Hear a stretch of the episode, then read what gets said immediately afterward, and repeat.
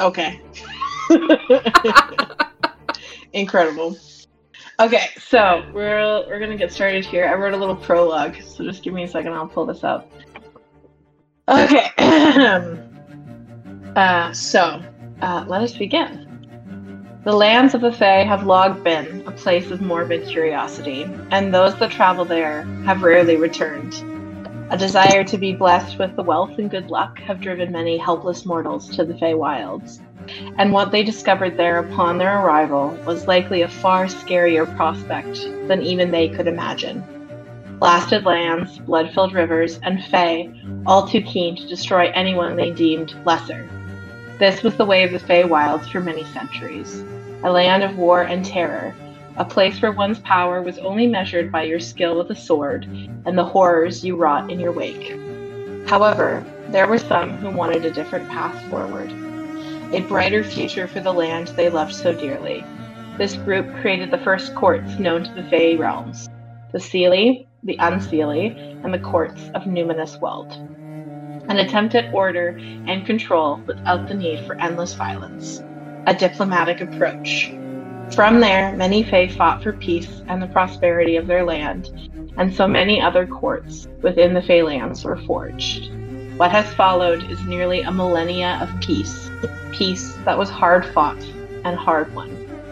Now the courts have a far different battlefront that require far different skills in order to succeed.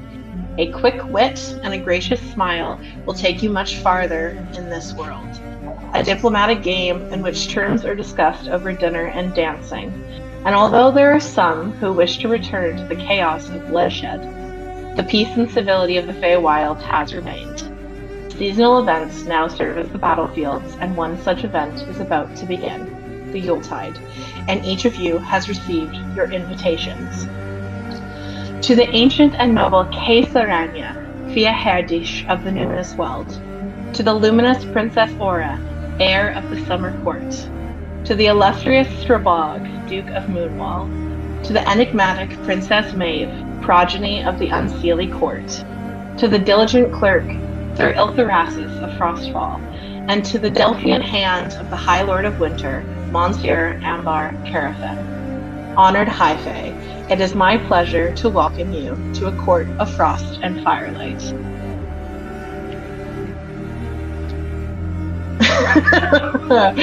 okay, so with my little intro done, um, originally, I had this in a slightly different order, but we can move it around since Luke is in the kitchen and might not want to talk right off the bat. Uh, so, with that in mind, I am going to press forward to the next part of my notes, uh, which does have me starting with you, Haley, if that's okay. Sure. All right. So, our journey begins now in a very scenic world. A marble palace set on an ocean cliffside with pale white curtains that blow in the soft summer breeze. The sun stands high in the sky overhead. We travel into the halls of this palace until we reach a dining room bedecked with turquoise stones with veins of white, brown, and black. A long oak table spans the entire room, with Estius, the High Lady of Summer sitting at its head. And so I'm just going to take you all to the summer court here uh, on Roll20. So you should be able to uh, see it there. Uh, so at the head of the table, we have Estius, the High Lady of Summer, sitting at the head. Sitting on her right is her husband Helios, and to her left, her brother Apollo. Aura, you have been asked to meet your family here for a quick little talk before your departure for the Yuletide. How has Aura been preparing for her trip? Um, Aura has been preparing by over preparing. She looks extremely tense. She knows that a lot is riding on her shoulders to make a good entrance into this uh, event. She has her um, uh, briefcase beside her. She's carrying it around everywhere. It's got notes on who the different Fae are, who she needs to make a good impression with. Um, she is a little bit snippy today with her family because they keep telling her to remember things, and she's like, "Yes, mother, I have five steps ahead of you. Thank you."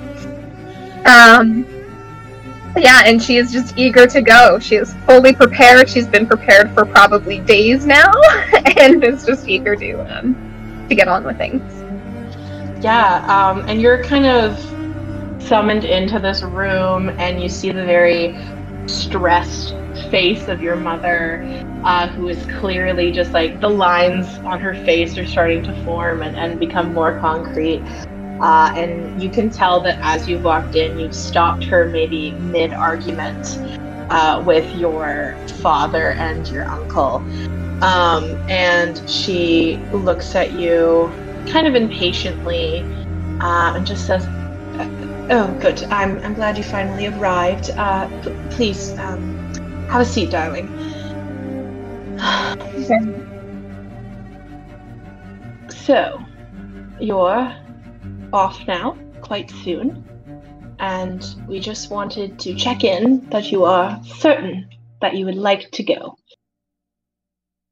Mother, it has been almost a hundred years since we have attended one of these events. It is absolutely necessary that I go.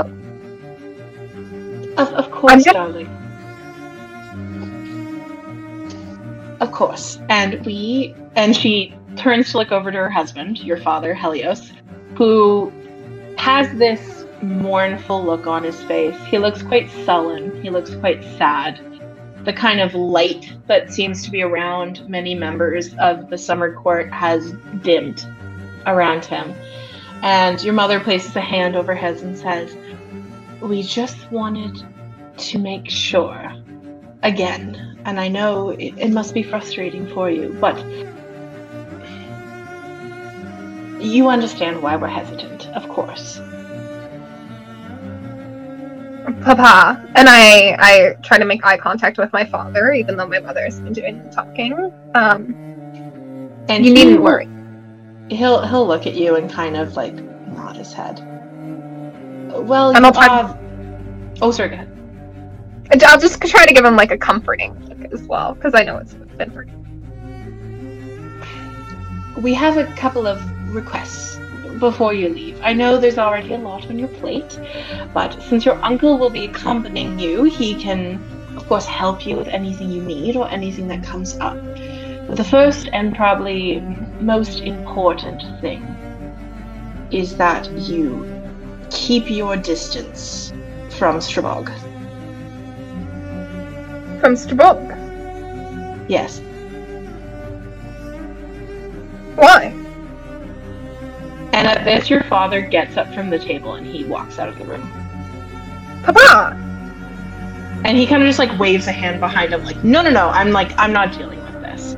And you see your mother kind of start to rise from her seat, like she's gonna go after him. But then she pauses, she takes a deep breath, and she sits back down. Things are still quite tense on that front, as you know. And of course, since we were not able to retrieve Freya and Wes from the Winter Court, I would feel better if you avoided him, if possible. But Mama, perhaps if I smoothed a relationship, we could have more access to Freya and the other one. The I other know, one. I know you hate, I know you hate using his name, but it is, it is a painful wound that has been left behind by your dear sister, and please, darling, for me, I know you have your own reasons, but for me, could you please keep him at arm's length? I will do what needs to be done. and she'll just kind of nod her head solemnly um, and then she pulls out a parcel like like this um, ornate box uh, from the side. Uh, she pulls it up uh, and she hands it to you and she says um, also if the opportunity presents itself would you please give this to freya?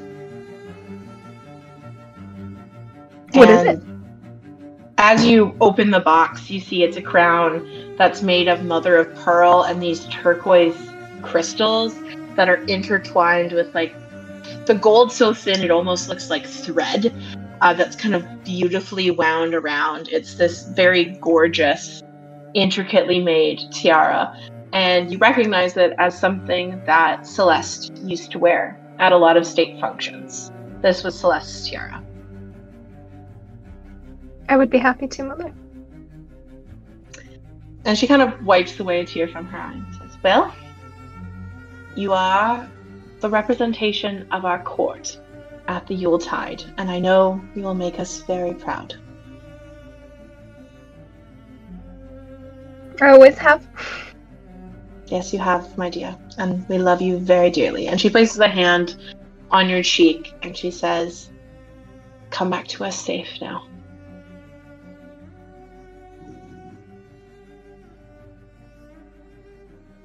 And we are going to fade from that scene into a very, very different world from what we just saw. Into the world of the numinous weald, where various masters and acolytes seem to be moving around, content about going about their business. Luke, would you like to describe to everyone a little bit about what the weald looks like?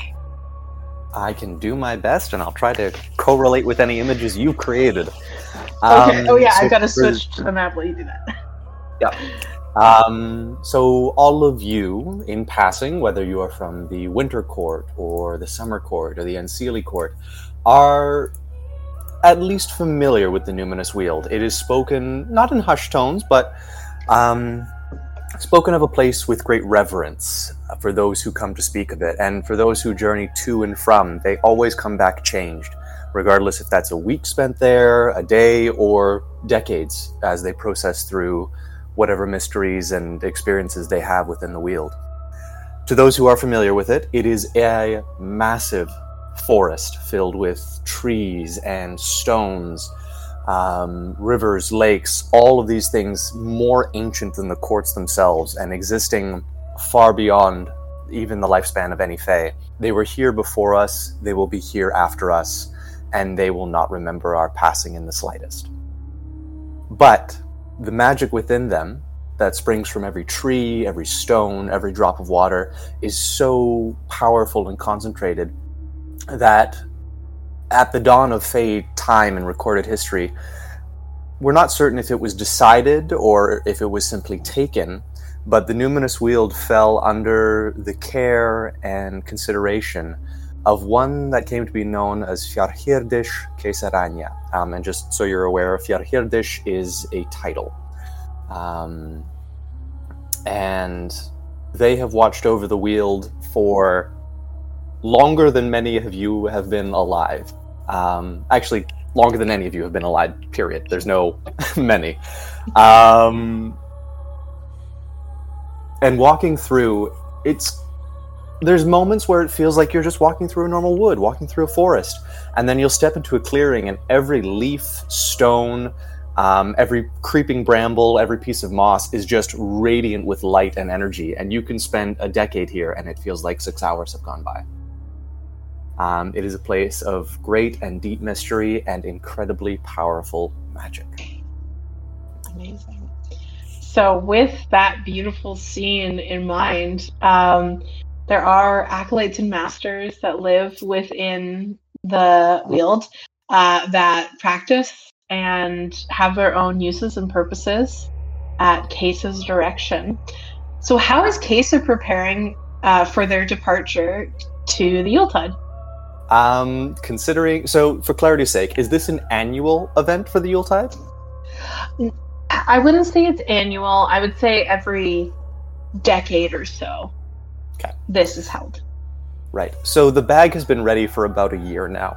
Um, and it has just sat next to this this glade that Kesa calls home. Um, and it's a it's a well worn well worn canvas bag that is incredibly packed full of things um, and would look terribly, terribly heavy. But if Kesa picks it up and moves it around, they sling it around like it's a bag of marbles. Um, and they throw it on their back and are able to move back and forth. But for this past maybe week, all they've been doing is keeping an eye on Rega, who is our most recent um, graduate from the Weald, as well as conversing with Haust, who will be the other accompanying. But beyond that, their time is spent really just in what it always is here in the Weald, keeping an eye on acolytes and apprentices, speaking with masters and checking in on everyone's development and growth, and probably patrolling the borders of of the Weald itself, which again takes you know can take a month just to go around the whole thing. and I think only in the past week have they returned from one of these long patrols, checking in with everyone before they get ready to head out. So as you're kind of waiting at this glade where that you call home, uh, Rega approaches her own bag in hand very nervously and she greets you and says, I am still slightly perplexed about why you have selected me to go with you. Hmm. Perplexed in what ways? Well, being so young and so new to the Weald, I I don't mean to challenge your wisdom, but I am confused.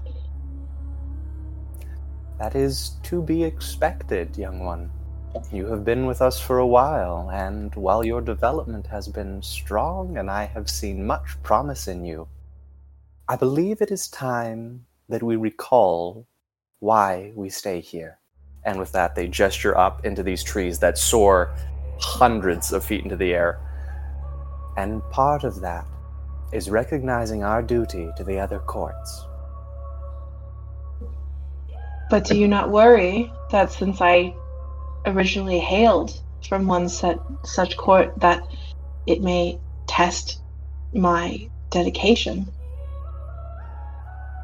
Has not this whole experience been a test of your dedication? I suppose you're right. Hmm. I do not worry. Your choice will be your own, and I and the rest of the Weald will continue to live on through it. Though I will admit it would sadden me to see you go, Rega. I have no intention of leaving Fjerdish. I I feel like I belong here. A good feeling for the moment. Come, let us walk. Remember this place and carve a memory of it before we leave for this week. And she'll kind of just like reverently bow to you. Like, not like a full bow to like a liege lord, but like a recognition of your wisdom and your position uh, and all you mean uh, within this community. And uh, she will go and she will walk with you. All right. We are going to fly from there to an even different world a very different court from what we've seen uh, of the light and the beauty within uh, the Weald.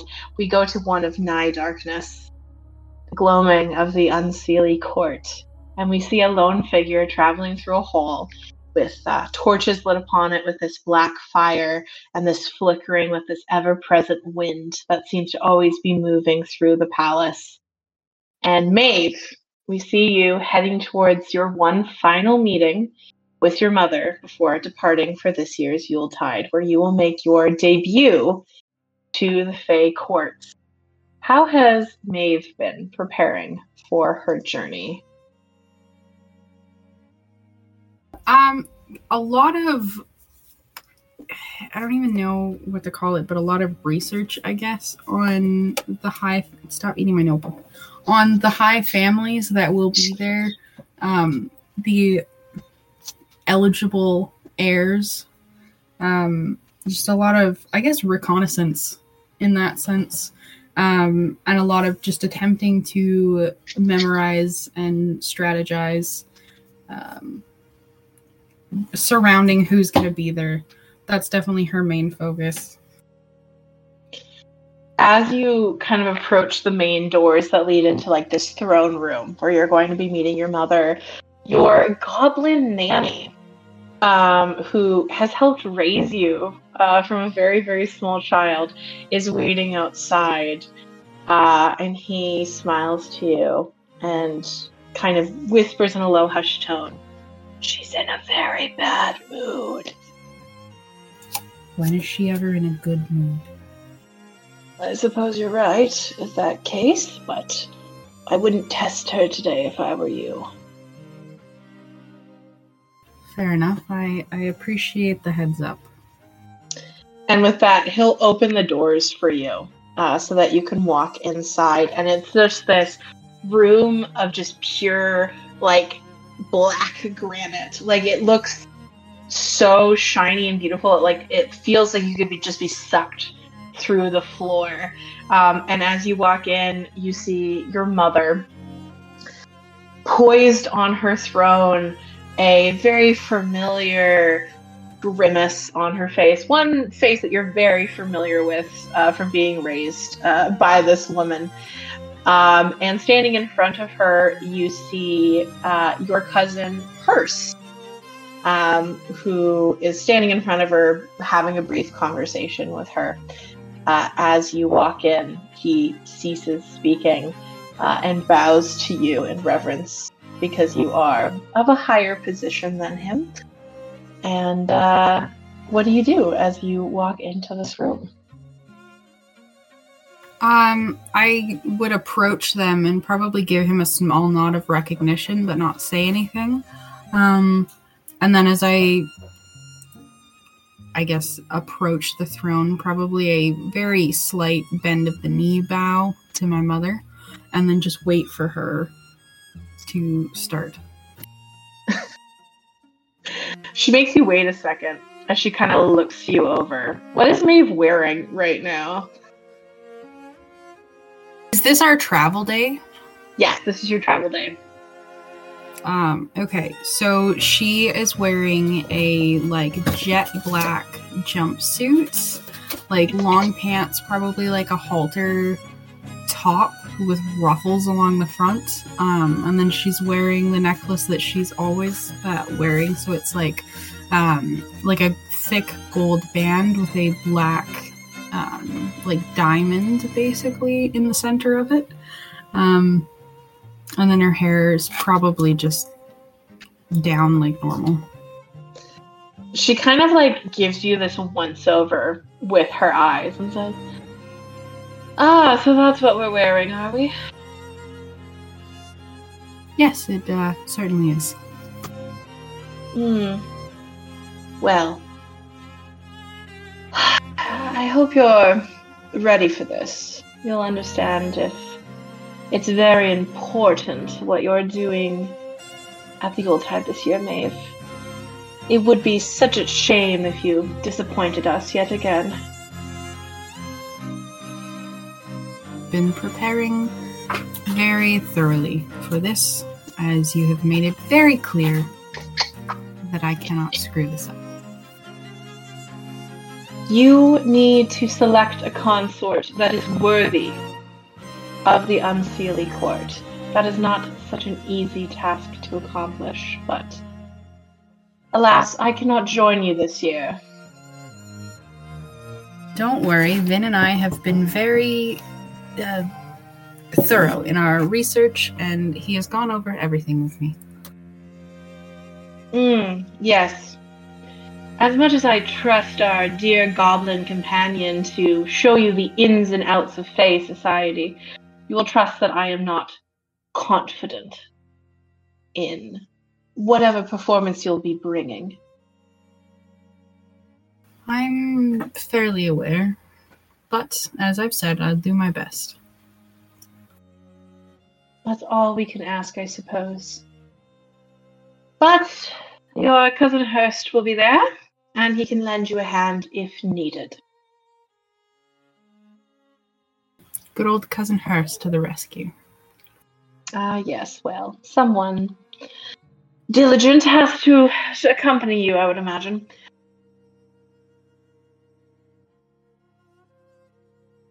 You're probably correct. Oh, not probably, dear. 100% correct. Now, I expect you to correspond with me regularly, and do not accept any proposals, of course, until I have uh, approved of the match. I wouldn't dream of it. Lisa, put your fucking fingers away.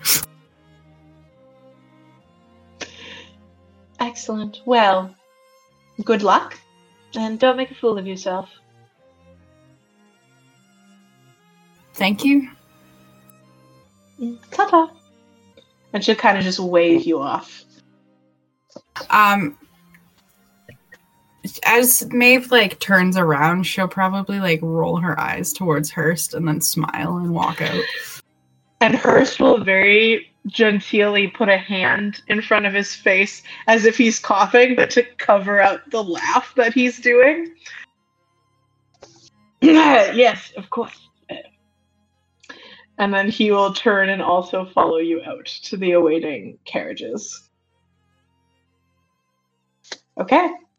Last but certainly not least, allow us to play out our final scene, this one at the host court of this year's Yuletide. The Court of Winter has been very busy, with its last minute preparations being made for the other court's arrival the next day. Um, Ambar and Ilthar. Ambar and Ilthar, that's going to be fun to say. Oh boy. You, you find yourselves um, in your chambers, uh, resting before the events of uh, the next evening when you hear a confident knock on both of your doors as you are next door neighbors in your uh, chambers within the palace. Uh, what do both of you do? I let out a very heavy sigh and we'll go and get the door. I was not resting. I was certainly working at my desk for sure, writing last minute things, um, making sure that the band of uh, bagpipists that Strabog had ordered get lost in a storm somewhere. um, but I will go answer the door. What about Ambar? Um, he's probably gonna uh, take his little mirror on a stick and stick it under the door and just make sure he knows who it is first, and then he's gonna double check the peephole, and then he'll open the door. So outside, you find the air elemental butler to Boreas, Claude, who uh, is waiting for both of you, and he says, "Oh my goodness! I'm so glad you're both here. I've been looking everywhere for you. Boreas has to see you right away." Y- You didn't think to look here uh, first, Claude? Yeah, we've been here the whole time.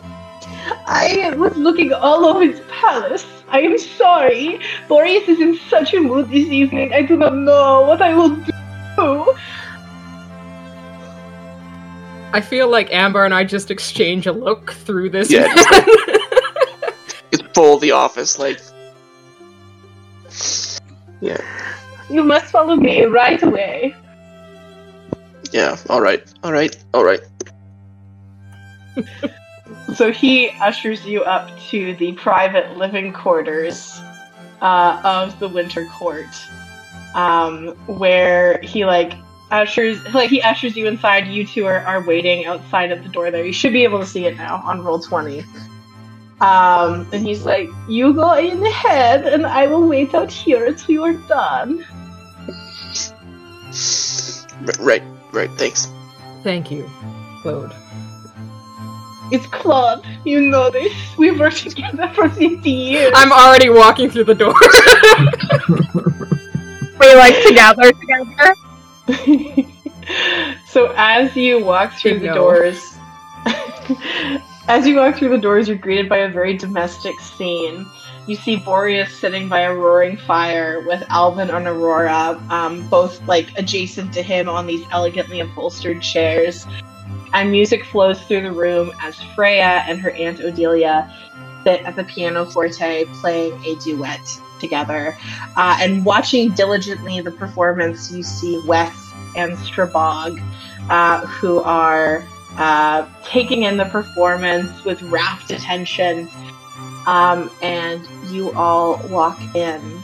to That what? How how has Strabog been spending his evening the day before the Yuletide? Uh, so he's been preparing for obviously a very long time for this, um, but uh, so so he feels like he's done as much as he can, and he's gonna make sure he gets. Yeah, he's been fretting about the bagpipers. Uh, he, uh, He really wants to know what happened to those bagpipers. yeah, he's in a panic. No, he's uh, he feels like he's prepared as much as he can, and now he's um, trying to tend to his family and make sure that they're ready. And uh, and part of this evening, listening to this performance is um, is keeping keeping the atmosphere happy and calm in the house. Yeah, so um, Ambar and Elthar, you both walk in and you're kind of taking in this domestic scene. And Boreas turns as you both walk in the door and he beckons you over uh, to the fire. Um, and as he does that, Aurora gets up from her seat, smiling very kindly at the both of you, uh, and like offers it to um, like for you guys to sit where she was sitting, and then she kind of just makes her way um, over to the piano. And then as that happens, Boreas says, uh, Strabog, come and join us as well, please. Oh, of course. I say in my brain. Great. Great, fantastic. So uh, he he ushers you over, and then Boreas looks to, to both of you and he says, Well, final reports. I believe everything So far, should so be good. Uh, what he said. Everything's going according to plan. Good. Good. I'm happy to hear that. Did we end up deciding exactly where we were going to put the Goblin Court in terms of the Unseelie as to not create any necessary conflict? Um, If I recall, they should be on opposite ends of the ground, my lord. Good. I'm happy to hear that. Um, now to another matter that I wanted both of you involved with, and also my dear son. I think it's far past time for you to marry, my boy. I think the time is now, and I would very kindly like you to have someone picked by the end of the Yuletide. Me. Uh, Strabog will legitimately be confused. Yes, you. Uh, Is there uh, some other royal uh, frost prince that I'm speaking to, or is it just you? I suppose it's me. Your brother has done his duty and married, and now it is your turn. Hmm. Well, my father would know best. Yes, indeed I do. Uh, Ambar, what, what do you know of uh, the eligible people that are coming to the Yuletide this year? uh, about their eligibility, next to nothing. Excellent. Iltha? They're, uh, Uh, as I understand it, the uh, heir to the Unseelie Court should be making her debut. Mm. Yes, well, that could be a very good match. Perhaps you should uh, take a turn around the grounds with her or something. If I recall, she's fairly young. Are there any um, older eligible? Uh... Young didn't seem to be a problem for you not that long ago. Ah, if I recall correctly, that was a terrible mistake, uh, in your words. Mm, yes, I'm glad you could quote me directly there. It was a terrible mistake, but here's what I'm willing to offer you, my son. If you do find a eligible match by the end of the Yuletide, whether they be young or old, I will find it in my heart to give both Wes and Freya a proper title at court. A position that will allow them to live in some comfort but only if you marry. Interesting. I understand. Thank you. I- I'm sorry, uh, my lord. Mi- might I clarify? B- By proper title, do you uh, in- intend to uh, claim them, so to speak? I Oh God, no, no. Oh God, sorry. Um, thank you for clarifying that, Ilsa. That would be a terrible mistake. No, I'll give them. Uh, I don't know. They can be a count or a countess or something. I don't. Something simple. Uh, something, you know, uh, dynastic enough. No, Strabog needs to marry to produce a legitimate heir that could potentially inherit one day if necessary. And he'll look over at Albin and say, "Since some of us have failed in our duty in other ways." Damn.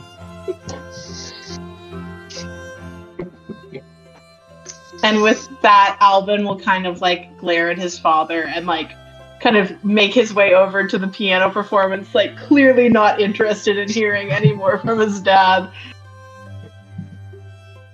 So, See, the the problem with looking for someone older, uh, Lord Strabog, is that most of them have already married. You are somewhat of a oddity. Thank you. so what I'll need from you, Iltha, obviously you have better insight into what's going on in the other courts. And Ambar, Ambar, I will need you to do some reconnaissance to make sure whoever Strabog decides upon is worthy of the title. How would I decide that? Well, you'll collect your research and then you'll bring it to me, and I can make that determination. Fair enough. Are we all clear on this? Of course. Of course. Yes. Excellent. I'm happy to hear it.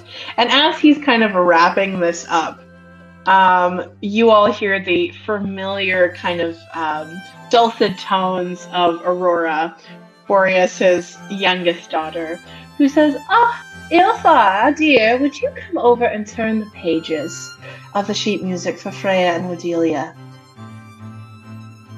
Ilthar will like look between Boreas and look between Aurora and be like, "Can I can I go?"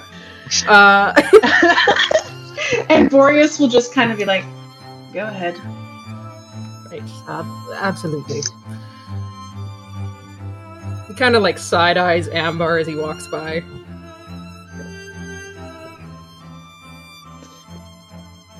Well, why do, what are you still doing here? You can go do whatever you want now.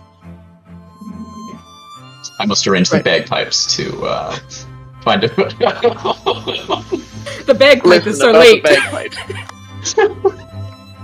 they um they're gone. what do you mean they're gone? They were um and then he looks really quick over. He's like they got lost in a storm. ah, perhaps it's for the best. Oh yes. And then he Oh, just think leaves, it's just walks out. Uh, Strabog will actually also uh, leave. Oh, he's also just gonna fuck off. yeah, he's like, well, I've got, I have some thinking I gotta do. As as he starts walking off, um, you see Freya kind of like look over at her father and fighting. Father, I'm not done the movement yet. Your dad, he just disappears before she's done. Much couth, very wow. Yeah. Why is father in such a foul mood? I believe because he just got ordered to marry someone. She'll kind of laugh at that. To put it Someone bluntly. married- s- someone married father? What? Yes, the, the poor dear. no, no, it, it will be good. If they're anything like Aunt Odelia, it, it will be a lovely addition to the family. And she'll look over at her aunt, who's very like, I don't think there's anyone like your Aunt Odelia. then Odelia will smile at you. Very gracious, sir. I appreciate the compliment. And Alvin like the side, Alvin side eyes you like stop flirting with my wife.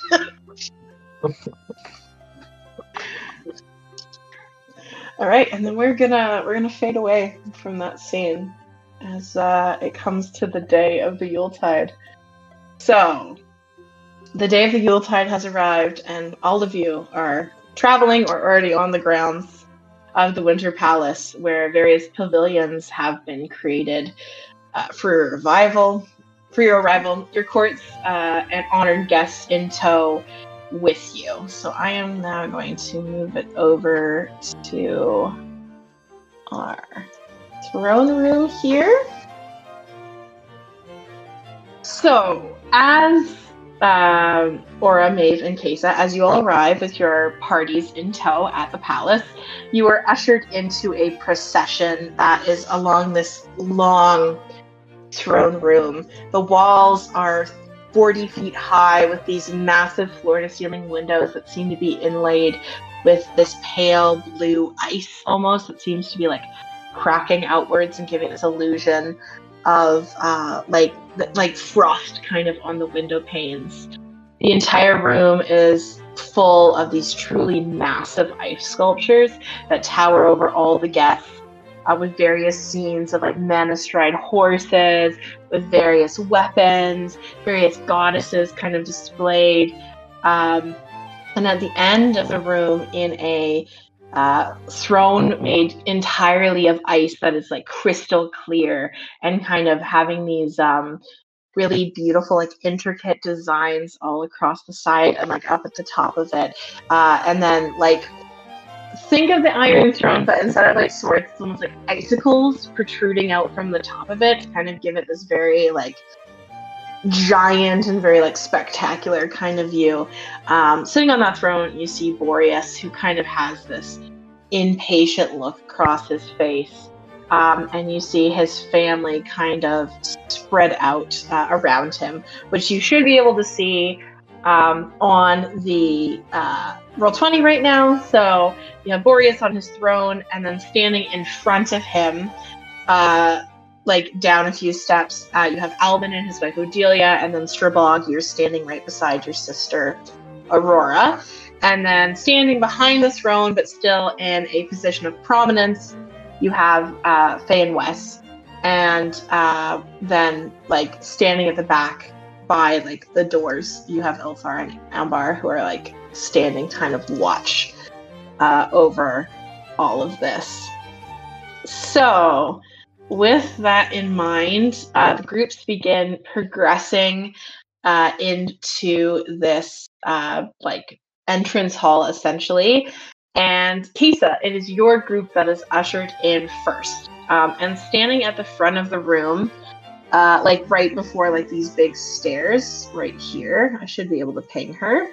Is uh, Lona of uh, Navius, and she is uh, Boreas's chamberlain. So basically, she's kind of like in charge of the household per se, uh, and she's kind of heralding everyone as they come into this throne room and like introducing them for Boreas. And I'm gonna warn you guys, I practice these names, but I might just be butchering it. So she says aloud. Kesaranya Fjarhirdish of the Numinous Weald and their companions, Biflunabonga Lega and Upskarfest Haust. Butchered it. Yes. So, uh, Luke, would you like to describe, uh, first of all, what yourself looks like? Like, what you look like, what you're wearing, and then your two companions as well. Okay, yeah, sounds good. Sounds good. Um, so, for those of you who are unfamiliar with Kesa, which might be a few, might not be, um, they are old by face standards. And we're not talking like, oh, they look elderly. Like, they are old um, to the point where it looks like their skin has almost petrified into wood across their face and body and is actually peeling at certain parts here. If you look at the token, um, you can actually start to see it there. Um, but the skin underneath is like when you look at a what is it a beech tree the ones that uh, are out by the ocean and they start to peel and there's all that really fresh healthy bark underneath them um, that's kind of what you see there almost like they're proceeding through the season as well um, and getting ready now again for for spring after our time here at Yuletide with the Winter Court. Um, they are looking at them, both facially and bodily, fairly androgynous, as though they embody both best parts of male and female. Um, and their hair is not shock white, but almost like a, a, a luminous white that is kind of giving off very light, light light as they proceed through. Um, and while I say that they are old, they do not walk with a limp. They are not uh, infirm in any way, shape, or form. Um, it is just their appearance as such. Uh, what they are currently wearing, though, is a gleaming set of half plate that seems to be carved from wood. Um, but looking at it is just, it's got to be some kind of steel or mithril or something along those lines, just from the way that they carry themselves while carrying it. Strapped along their back is a single long sword um, that almost gleams out of its scabbard, but is repressed enough that it doesn't seem to be giving off too much light.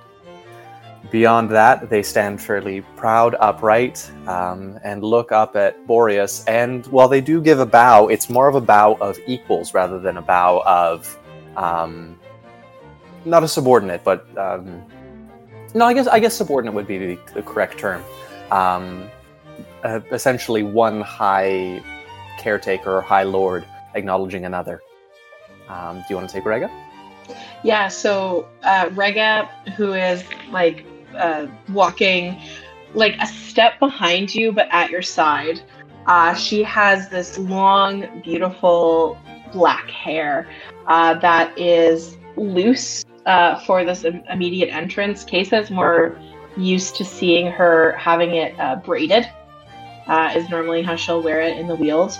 Um, she has like beautiful tan skin, uh, a very light, uh, like she she looks very petite, but she, you can tell by looking at her that she's quite athletic, like that she has strength from her time in the Weald, and that she's been out in nature, um, that she's very like active within it, and she's wearing very simple travel robes that are kind of in this like pale, almost khaki color, and then she has like a worn cloak over top of her, like clearly not prepared to immediately see the High Lord of Winter upon her arrival. Like this is just what uh, she travels in, uh, and she's kind of looking around a little bit nervous, uh, a little uncertain at everything. And with that, I'm going to pause before we get to house uh, house description, um, because as she's kind of looking around, gleaning at everything, I am going to have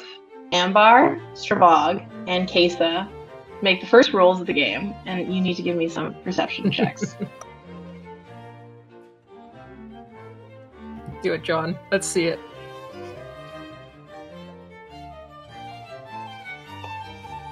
And you can roll at home. You don't have to roll on roll twenty. Oh my Motherfucker. god! Motherfucker! you told me to do it, so I fucking did it. okay, Nice. So- that is tasty. Kesa, you definitely catch it, but Ambar, there is no doubt in your mind that you're catching this.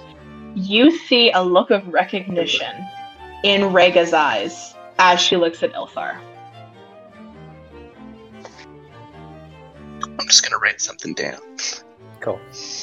And Cool. Kesa, you you you note that as well. Yeah. Yeah. That okay, you can co- you can continue with house description. do, do I notice it? Oh yeah, roll yeah, Elsa roll me too, I guess. cool. Cool, cool. Eh, she looks at you. I, I notice her, yeah. Yeah, you notice each other. And then Haust, who is to Kesa's right, is almost the polar opposite of Rega. Um, a very, very tall um, male Fae who obviously has some sort of autumnal heritage. Uh, let's see if I can look at that token and give myself a little bit of a better description. Yeah. Um, so again, kind of looking a little old as well. Not as old as Kesa, but certainly old for Fae once again. Um, and he carries himself alongside this just this staff of old. How would I put this? Again, kind of petrified wood in this way, uh, oak that he does not need to support himself on, but is almost like a badge of office. Um, and as he moves, there's almost like a quiet that moves through the room with Haust, as he doesn't seem to be looking anywhere than where he's going. But even for the most uninitiated amongst you, you can tell he's taking every single detail in. Um, and he's just understanding everything that's going on around him. Uh, he, on the other hand, does drop into a low bow to Boreas, um, and probably stays there for mm, not too long, but long enough that it almost hits that threshold of awkward um, before coming back upright and just standing there like dead quiet. You don't even know if he's breathing or not. Like his chest isn't rising and falling. He's just kind of standing there like a like a fixture almost. Incredible. So, as this kind of exchange of looks, this exchange of nods of to equals, Boreas like will mirror your action, Kesa, of like recognizing his deference to you as well as an acknowledgement of your equal standing in terms of power. And he will say, It has been a very long time. Ah, but how the decades go past, King. You of the highest mountain upon the tallest peak. I do miss our time together. We did used to have quite a lot of fun, didn't we? Ah, how we chased zephyrs. But it is good to see you. It is you I am very most pleased to see at this year's proceedings, and I welcome you and your guests most graciously to our court. And we, and we are received with grace. I will ask that you pardon our wear. We have only just arrived and have not had time yet to settle. It is to be expected, of course. Please uh, pay no mind to the elaborate garb of my family. Uh, we're just all so excited to have you here. And we are glad to be here. Uh, no, I took a breath in like I was going to say something. I'm not going to say anything. and you'll like uh, Lona will kind of just usher you off to the side uh, to kind of wait while the other groups are um, being introduced. So I'm just gonna move you guys over here, Whoop. and we'll move up the next group here uh, as we're kind of going along here. And so uh, Lona will then uh, introduce the next party and say, the Princess Maeve, daughter of the Queen of Air and Darkness, and her cousin Hurst, Count Haverton. Uh, and Mona will bow towards uh, Boreas. So, uh, Shanna, would you like to describe what Maeve looks like, what she's wearing a little bit here? I will describe Hurst in a bit of detail, and you can also describe um, your nanny, who has the best name ever. All right. So, um, as I had said before, Maeve is wearing like a very flowy jumpsuit with like the halter ruffly top and her necklace. Her hair is down just like it is in uh, the token. So it's like a white, not quite platinum blonde, but it's a very, very light blonde. Um, she's got, ironically, she's got like icy blue eyes that would totally fit in in the winter court. Um, she uh, she just has a very resting bitch face look about her all the time all the fucking time um so she probably like hits a really deep bow um once she gets up there and is introduced um i'll let you take hurst and then So Hurst, but sorry, go ahead, Lisa. Did you have something? I was gonna say, can I message Strabog and just make sure he's paying attention? Like that's the one. And also, we send them quiet. This is a this is a formal proceeding. it's in your head, you idiot. Um, yeah that's what he messages back didn't you get that so um, uh, Hurst is standing beside you, and whereas like Maeve kind of has this very like fair complexion with the blonde hair, shell skin, Hurst is like pale white, almost translucent skin, uh, and this dark ebony black hair, and then he has these two horns kind of protruding from the top of his head that kind of like uh, curl out, like almost like a satyr, but like dark black. Uh, and he stands quite tall um, beside his cousin. He's very sharply dressed in a tailored black suit. Um, and with like a ruff at the top of it by Luke. And um, he kind of stands as an imposing figure. uh, beside you. And then on the other side, in a formal attire with dark green skin, is uh, Shanna's nanny, uh, or Maeve's nanny, who uh, he'll kind of like look over at Lona, and Lona will be like, "Oh, I apologize," and also uh, the Honorable Vin Diesel.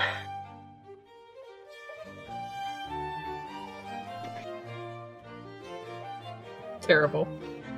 Thank you.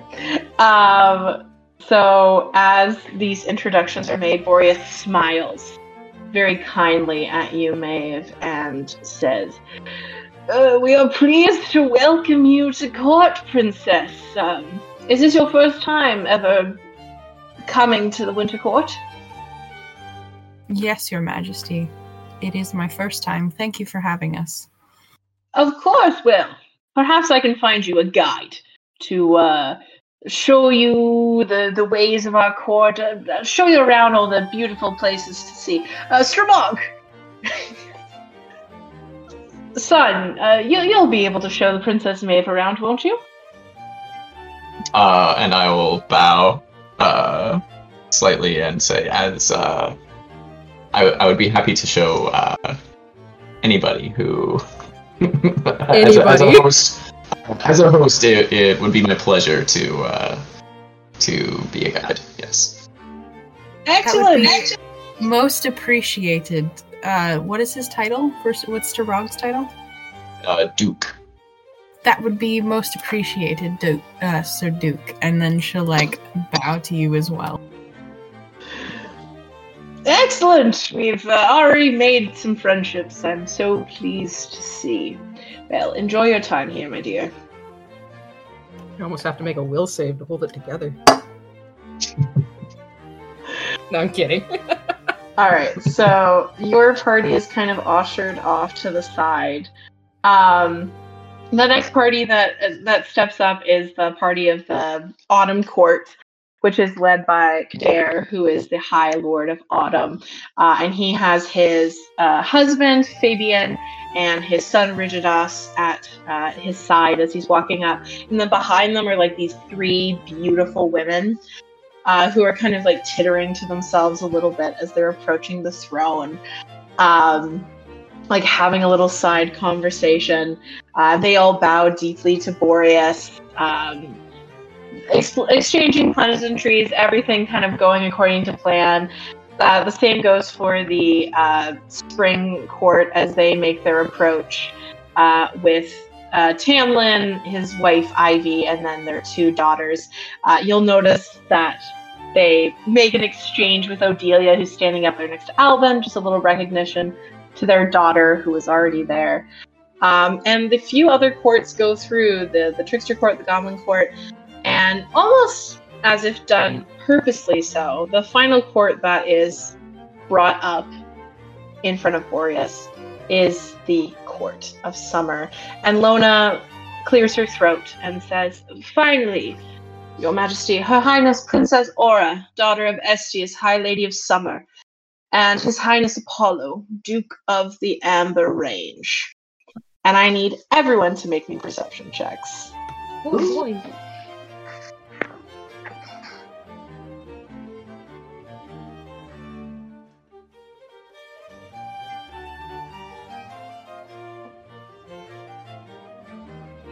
Did I miss a call for a roll? Yes. For Perception. perception Okay. Only 26 this time. Also, I I think lots of you have uh, the roll twice function on in your Roll20. If you're rolling on there, that's why you're getting those two numbers. So Mm. if you go into the little uh, part of your character sheet, you can uncheck that box so that it'll only. I. I like keeping once. it up. Um, just take the first number unless I say I have advantage or disadvantage.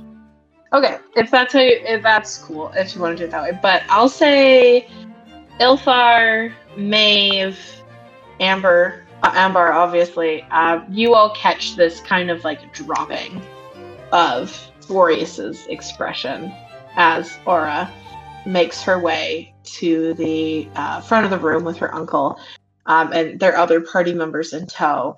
Um, you do see Freya and Wes kind of look very expectantly, clearly very excited to see their aunt. Um, and Boreas says, "Thank you for joining us." Uh, so, Aura, would you like to describe what Aura is looking like? And then I can go into a little bit about describing Apollo.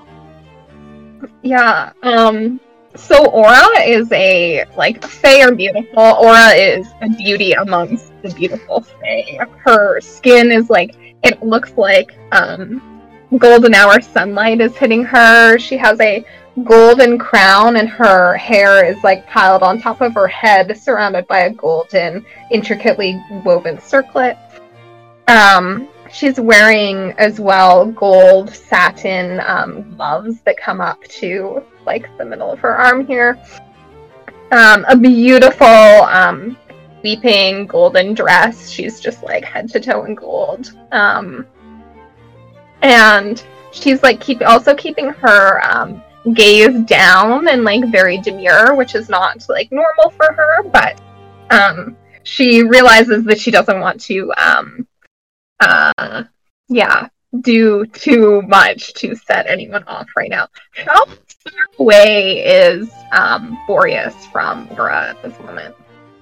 I would say you're about like 10 feet away from each other, maybe like a, a little bit longer than that. Obviously, it looks longer than that in the throne room for like how everything's presented.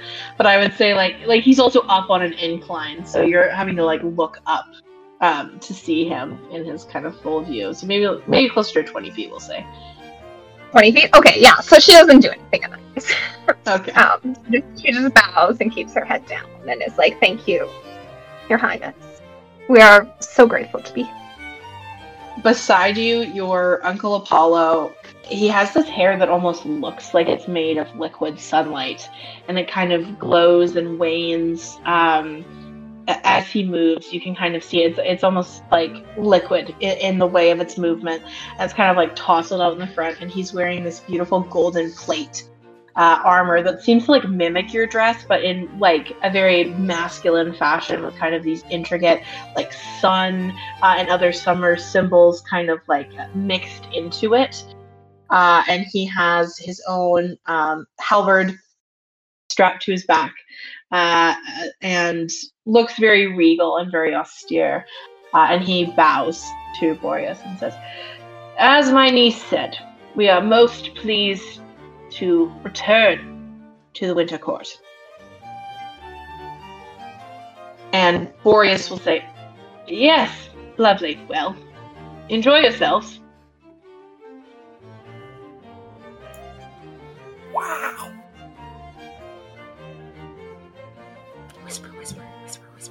Whisper. Whisper, whisper, whisper, whisper. And with that, you are ushered off, and Boreas stands from his throne and he says, It is my great honor to host all of you here at the Yuletide this year. There was much planning that went into this year's festivities, and my hope is that you all will have time to convene with us and that the peace and prosperity of our courts can be celebrated here tonight. Uh, and as the as he's saying this, Lona kind of makes her way up the last few steps and hands him this uh, goblet that looks to be made of like ice uh, as well, and uh, hands it to him, and he says, "So drink all of my best wine, hunt all of my best game, and do enjoy yourself." Uh, and as his words finish, uh, the Chamberlain Lona she flicks her wrist, and music begins to fill the hall, uh, and waiters start streaming in from various doors, carrying trays of drinks and canapes, and the crowd kind of moves around, mingling with one another. As the first introduction event of the Yuletide has begun, and so with that in mind, people are mingling, drinks are going around, food's going around. I'm going to kind of go to each of you and see where you're going, what you're doing, uh, and we'll we'll kind of see how this event pans out. So we're going to start with Ambar. What is Ambar doing as all these courts are kind of starting to intermingle, chatting with one another, grabbing a drink, starting to eat, that sort of thing? He is. I think he's just staying in the corners, sticking to the shadows a little bit. Not that there's a lot of that, but just mostly staying out of it. He's still on duty. He's still keeping an eye out. He's not enjoying the festivities whatsoever. He's just looking around, trying to catch any like any poison slips or any like see if anybody's got any weapons on them that they didn't reveal or any of that kind of stuff. He's not. Uh, yeah, he's just he's ants at a picnic at this moment. He's just wandering around, just trying to uh, keep an eye open.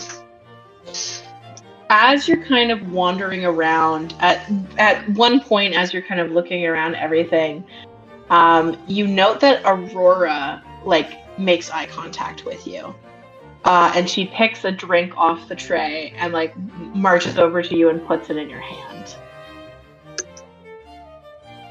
you should, Uh, oh, uh, you should enjoy yourself well, I, I am very much. Uh, just uh, still on duty. Um, uh, th- th- thank thank you for this. um, but uh, I, I must um. Good day. And then he just turns and uh, gives like gives this like a little sort of a foot stomp and a little like nod and just straight turns and just kind of walks walks away. Can we get a character description for Ambar? We didn't get one. oh yeah yeah yeah Oh. sorry i apologize yeah the Uh, winter okay, court um, didn't get those yeah, we're we're not special. we uh he is uh he's, he stands about he's he's pretty tall for an elf. He's about 5'10, 5'11 ish. Um he has long black hair, like black black hair that's tied back in a ponytail, like just a very short ponytail. Keeps it short. Um he has very pale skin, like no color to it whatsoever.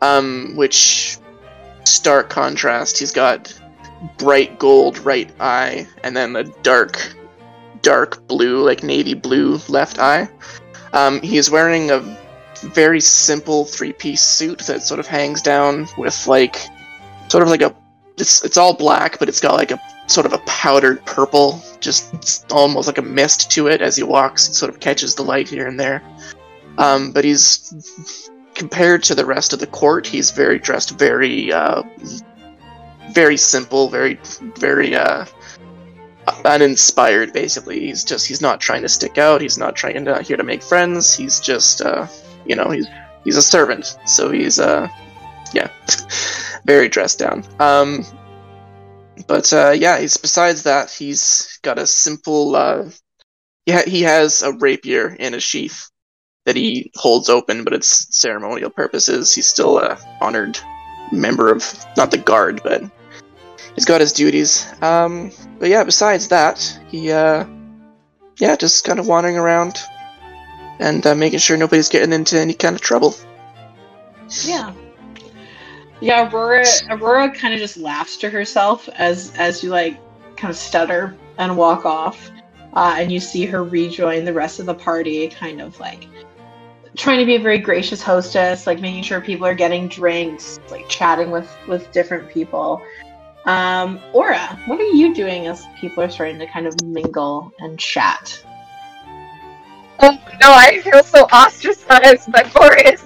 Um, um, I think, I think what I'm gonna do, like first, is I'm gonna subtle spell detect thoughts. Um, just to get a like a just a read on surface thoughts of people within the range. Um.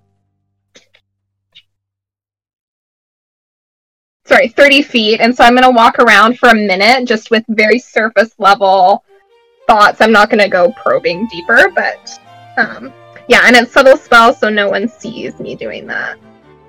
Okay, I'm just gonna move everyone in here so we can kind of see what that range would be. So you're kind of just moving around, kind of like gauging for surface level thoughts. Um, yeah, so lots of people, um, it's just like, oh, like this is so nice. What a lovely party. So good to see everyone. Oh my god, did you see what she was wearing? oh my god, why is she here? Why are they here? What's happening?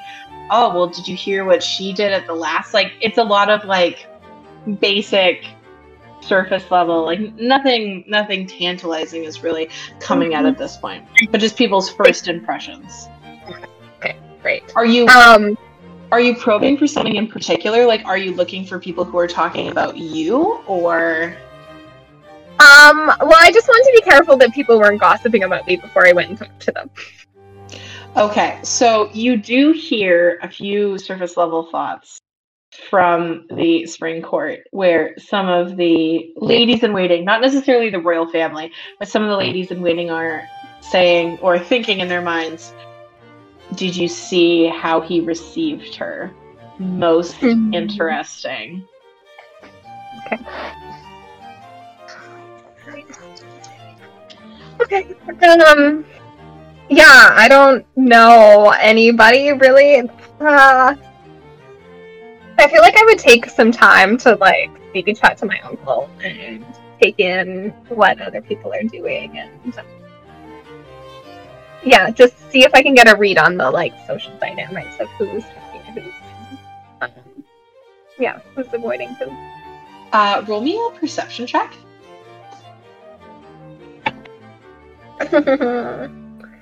yeah, that's uh ten. 10 yeah you you don't really notice anyone in particular looking at you or taking you in you're kind of just taking in the scene uh, kind of flowing with everything Kesa, what are you doing as this initial mingling is happening Having just arrived. Oh, I'm muted. No, you're not. no you're not Oh, weird. Yeah, okay. It's not giving any light up or uh, it's still got the mute symbol on my screen. Cool. Uh, oh and he's gone Classic Luke. classic Well, now it's even worse. did I disconnect? Did I disconnect? Yeah. Yeah, okay. All right. I thought so. Um, having just arrived with our packs still on our back and getting ready to settle in, um, I think the trio of us from the Numinous Weald sling our packs back over our shoulders, um, go and bow to Boreas um, once again, and excuse ourselves for probably 10 15 minutes just to go to our. Um, go to our. What's it called? Uh, pavilion that's the word go to our pavilion um, and just drop them off in our respective rooms but not really spend much time kind of there. It's more of just a quick drop our things so we're not carrying too much stuff. Though as we walk um, i think Kesa and probably rega and Haust as well are taking in um, taking in the scenery observing what's been set up who our neighbors are um, yes and so what the what's this is all going to look like So, where the Court of Numinous Weald has been placed, uh, you are right in between the Trickster and the Summer Courts. Hmm. All right. Cool. Cool. Yeah. So in that case, I think we go place all of our things um, and get ready to head back. And as we're starting to head back, he doesn't need to talk to Haust. Haust knows what he's doing. He's been here before. He's done this almost as many times as Kesa has. Um, but Kesa looks at Rega and says, "And how are we feeling now?" And she kind of takes a deep breath and says, More nervous than we were before, I believe. Well, that won't do. Allow me Go ahead. some time. I'm sure it will You- come. I don't doubt it. But do not sequester yourself away. Our time here is short, and we must make the most of it. So come, drink with us. Be merry. Meet your kin. Of It has been well, it has been long since you spent time outside of the Weald, and it would do you good to make friends. I would love to do that. Thank you.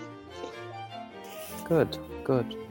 Oh, and should you stumble across him, send Ishfiordir Iltharasis to me.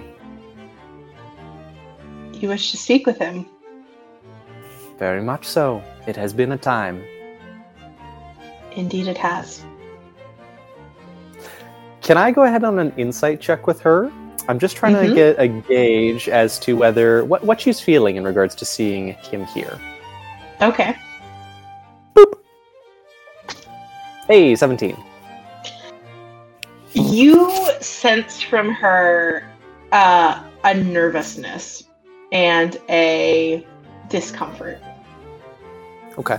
So it's a negative nervousness rather than a positive, like excited anxiety.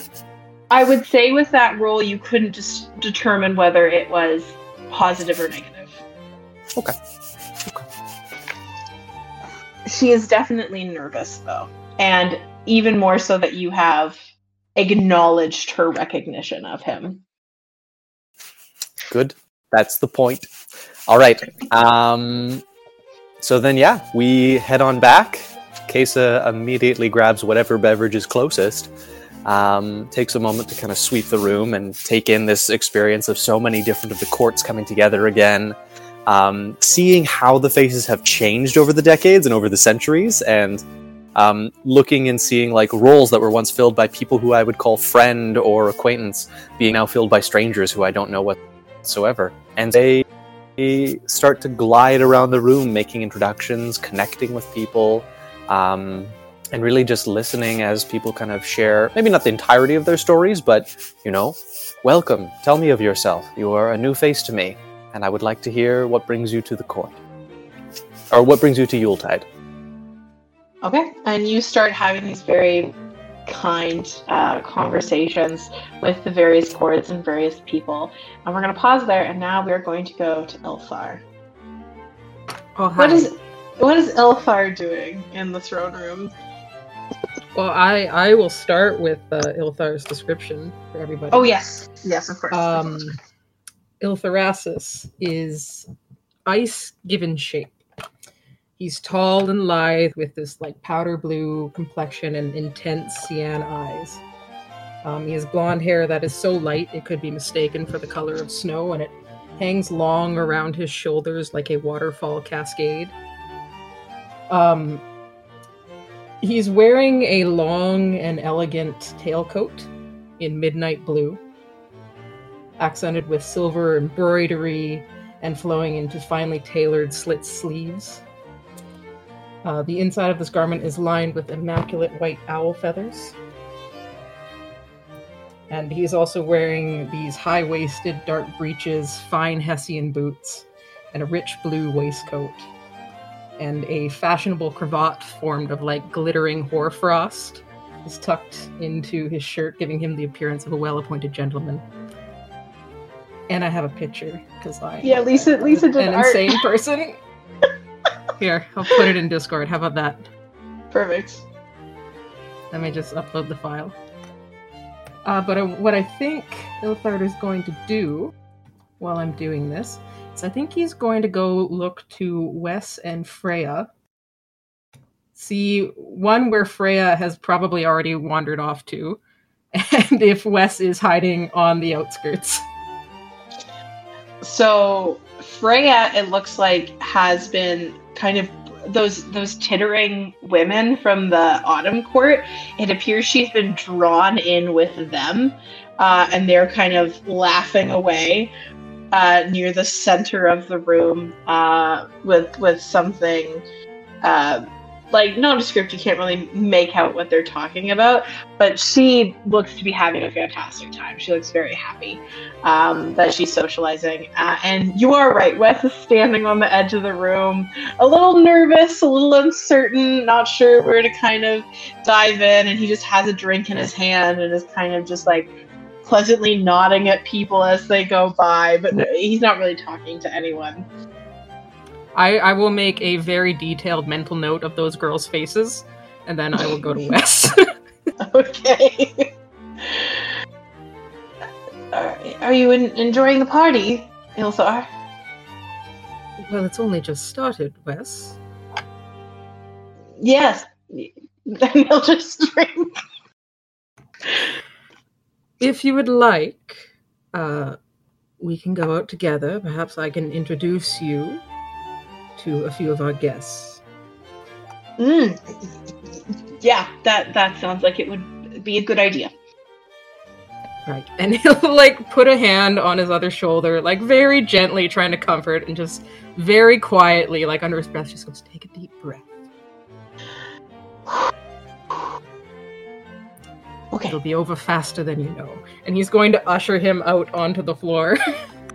And who is he going to introduce him to? It's a wonderful question. Who do we got here? You've got quite the hall of of people. We do, we do.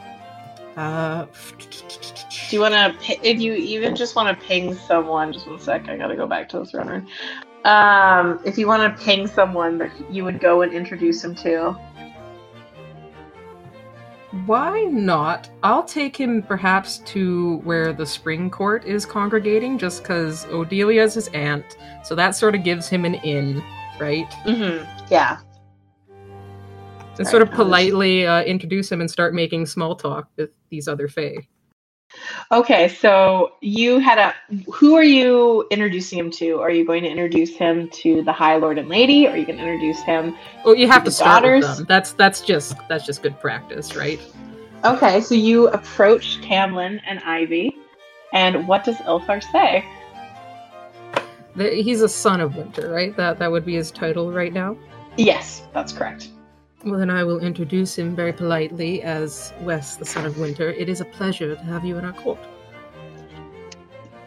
Yes, it is a, a pleasure. Wes, I've heard very fond things about you from my daughter. This is Tamlin speaking.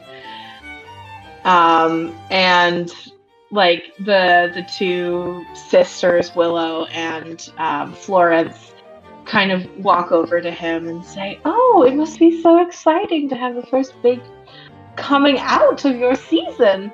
And Wes kind of like flushes uh, at the attention and is like, "Yes, it's it's quite exciting. I'm. It should be a great time." And he kind of just like starts getting into genteel conversation with um with your uh introduction. I'm- Does it, I'm like So giving prompts here and there, like, "Oh, did you know that he sculpted these fine uh, decorations, things like that?" You- Right? you did and like wes is like oh yeah yes I, I i love to sculpt things and he'll just kind of like keep going on as you're kind of like setting up these like balls for him and he's just like hitting them uh, with each of the different things and they're kind of making conversation does ilthar stick around for a little bit or is he kind of like setting him up and then going to kind of like take a step back He sticks around for like as long as he feels. Once he sees Wes getting comfortable, then he'll start like taking a step back, okay just getting the ball rolling for this guy. then he's got to go find Strabog. okay, so we'll we'll pause that and we'll have that happen when we get to Strabog's part. Um, Maeve, what is Maeve doing as everyone's also, the reading picture around? is uh, is up in Discord if people missed it. is very enigmatically uh, mingling. She is talking to uh, different groups.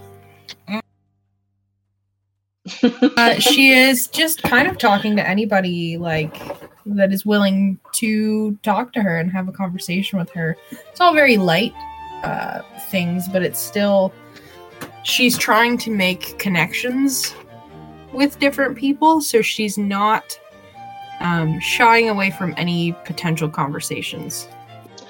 So as you're kind of mingling around and chatting, you see your cousin, Rigidas, make eye contact with you and then walk over and say, Cousin, it has been a very long time. It certainly has. How have you been? Oh, incredibly well. You know, so much to do in the autumn court, so little time. What do you get up to in the gloaming court? What, what, what do you do for fun? I forget. Well, um, I take trips to the Mortar Plain occasionally to do some hunting, um, but otherwise I've just been training quite a lot. I suppose Oh. getting ready to take on the throne, I suppose. Oh, is the Queen of Air and Darkness ready to step aside? No, not even a little bit. But you know, anything I do is not good enough for her. So, always training, always learning. I wouldn't know what that's like. My father's loved me endlessly. I wouldn't. Well, I do sort of know what that's like.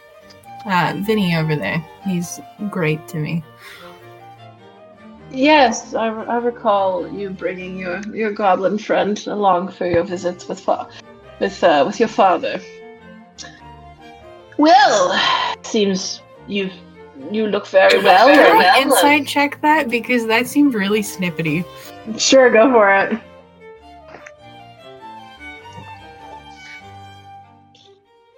Yep. Yeah, this is just your cousin. You and Rigidos kind of hung out a little bit when you were younger, but you haven't really seen him much since he's grown up. And like, he's like from the Since I stopped going to the autumn court, also.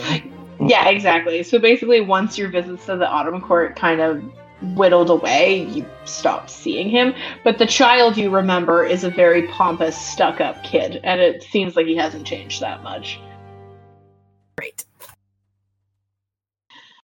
Well, uh, we'll we'll see how things go. Perhaps if your dance card's a little low, I can uh, write my name on there for the ball coming up. Wouldn't want you seen without a dance partner. I suspect that won't be an issue, but if you need me to make time for you, I'm more than willing. he kind of laughs at that. Hi, Steve. Have a good time, Maeve, uh, and then he'll he'll step away. What a fucking dickhead. We are now going to move on to Strabog. Would Strabog like to describe what he looks like and what he is wearing? Absolutely. Uh, so Strabog is uh, about as tall as um, Faye is, most of you have seen. Um, I think uh, approaching eight feet is kind of the kind of the height. Um, and then on top of that, he has his large antlers that are uh, up, and they're decorated kind of like this. They've got uh, baubles that are, are lit in them, uh, as well as uh, holly um, and other um, kind of winter vegetation. Um, his clothing is uh, he's wearing like a very simple but very well uh, very easy very well thought out. Yeah, uh, he's wearing a, a very simple but very well tailored um, suit that is uh, and it's um, it's a like a sheer white, uh, kind of like the uh, like fresh snow uh, on like a crisp uh, day that the sun's been beating on a little bit, so it's got that uh, very shimmery surface. Um, uh, and the the sleeves are very long, um, and uh, he's got uh, he's got a staff in his hand as well, um, and it's a uh, it's like a white, um, again very white kind of ivory staff with a um, depictions of snow foxes um, circling around the the haft of it, uh, and then one kind of um, howling at the top. Uh, that's what he looks like. Uh, what he's doing is he's going to um, be playing the host. He's going to be looking for. Uh, first, he's going to greet his um, probably his best friend who uh, who's here to visit. He would look for Kesa, who I think he knows probably the best out of any of the um, any of the guests. Um, but I guess uh, they already left. Um, so he might go towards the uh, spring court um, and and find somebody else that he's that he's very close with. Uh, Oh, and, and yeah, I guess with Weiss. Uh, his first look would be to his children, but he sees that they're in very capable hands, so he would leave them to um, their own devices. Um, and he would make very, very just like entry level. Hello, welcome, good to see you. Um, give a uh, um, kind of the appropriate greetings, and then after he's made it like clear and kind of obvious that he's searched out his friend, uh, he's going to go right immediately next to Apollo. Um, uh, and in in in the in the um, kind of making it obvious out the gate that he's like searching out people that he's intending to welcome. Um, and he's gonna he's basically gonna try to undo his father's uh, um, damage. Awesome. So you head up to Apollo, who looks a little surprised that you are seeking him out, but who will greet you very kindly and say, um, "Hello." Welcome, welcome, Apollo. Um, we're very we're very excited. Or his, he's Lord Apollo, uh, Duke Apollo. He's Duke Apollo, like he's Apollo, Duke of the Amber Range. Perfect. Uh, so your grace would be would be appropriate, right? Yeah, your grace would be appropriate. Yeah. Yeah. Uh, welcome, welcome, your grace. Um, we're we're so excited to have you uh, you and your your court here with us again. Uh, it's been too long since you've graced our halls. Um, and can I make like a like a persuasion check to make it like uh like very very clear that I'm being earnest and very very excited to have them. Okay, of course. Yeah.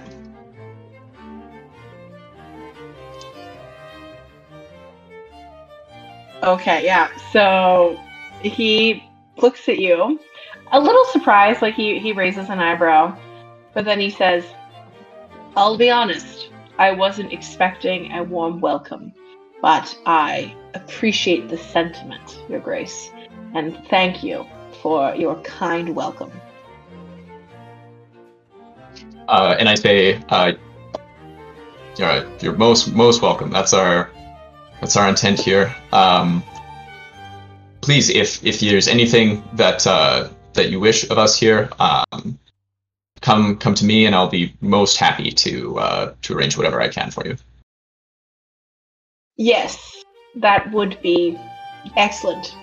Uh, my hope is that that same generosity will also be extended to my niece, and he will turn towards Aura and bring her into the conversation. Excellent. Yeah, uh, and Strabog will will bow to you as well, and um, and and say exactly, uh, kind of mirror the sentiment. You're you're welcome here. We're very happy to have you here. Um, While you're talking, you feel like the tiniest little touch on your calf.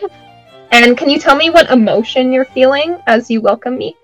uh, I actually have blind sight, uh, up to ten feet. So, um, if you look down at your thigh, what you see is a tiny, um, about seven inch tall green fae. Um, who, uh, you know, she's got this shock of pink hair, but her skin is green. Um, she's like covered in leaves, and as you you like look down at her, she like steps back and waves at you and flitters off. But you know than you were feeling.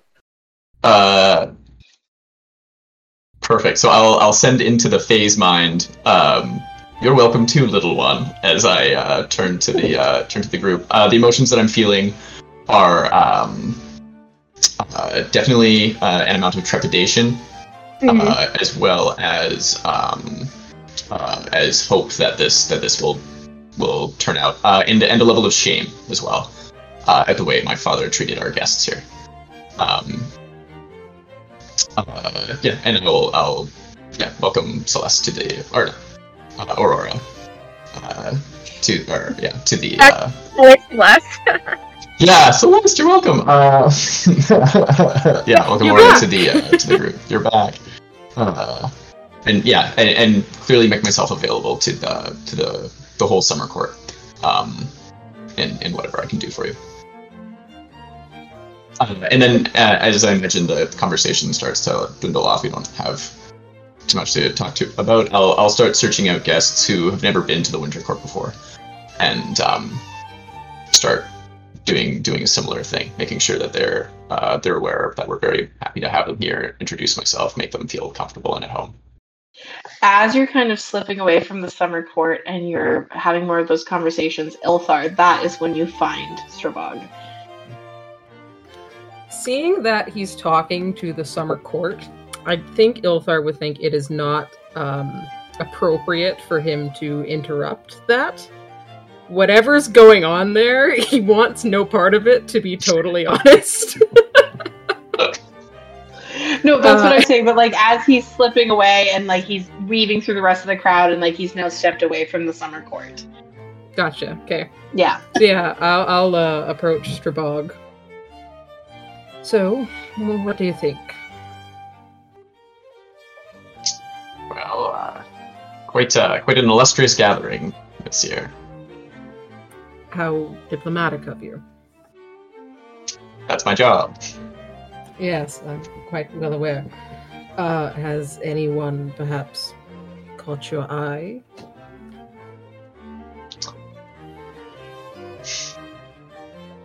Nope. Well, you're going to make this as difficult as possible, aren't you? you better believe it.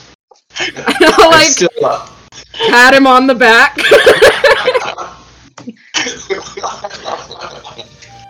yes. Well, I am happy to be your wingman. Perfect. uh, well, uh, I think we have to get um, we have to get Ambar's blessing on uh, who's suitable first, if I remember the. Uh, No, no, that was your, your father's blessing. Uh, I think you should leave Ambar well out of this, if, if I were you. isn't he supposed to do the research to find who's the uh, suitable match? I, I, now, I appreciate Ambar's talents as much as anyone else, but I don't think he's. I think he will be a better judge of who's suitable for you.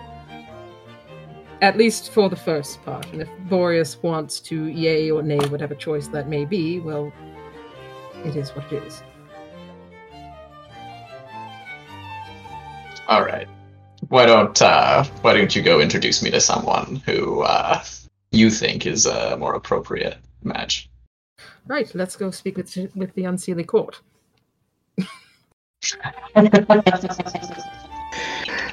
And so, Maeve, as your cousin excuses himself and walks away, you see these giant antlers um, walking towards you a lot, like being kind of pulled along by this human embodiment of ice, kind of pushing him towards you a little bit.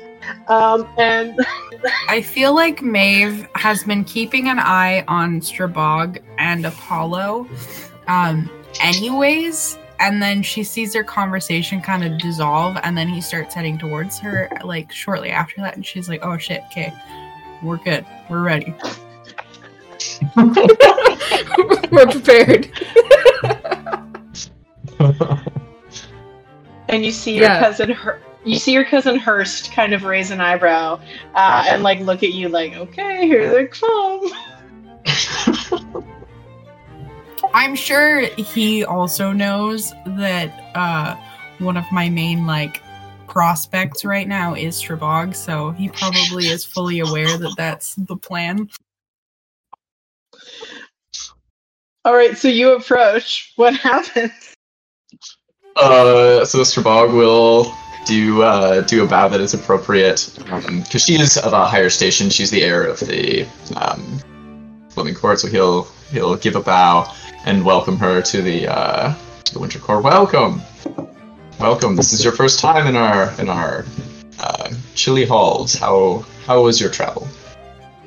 Oh, thank you, Your Grace. My travel was quite well. It was quite a beautiful palace you guys have here. You guys, why am I saying that? Yes, we built it over. We're very proud of it. I I can see why. Uh, My this, son did the sculpting. like how we're both awkwardly exchanging, and I'm just like, and and this is my cousin Hurst. Ah, Hurst. Your Grace?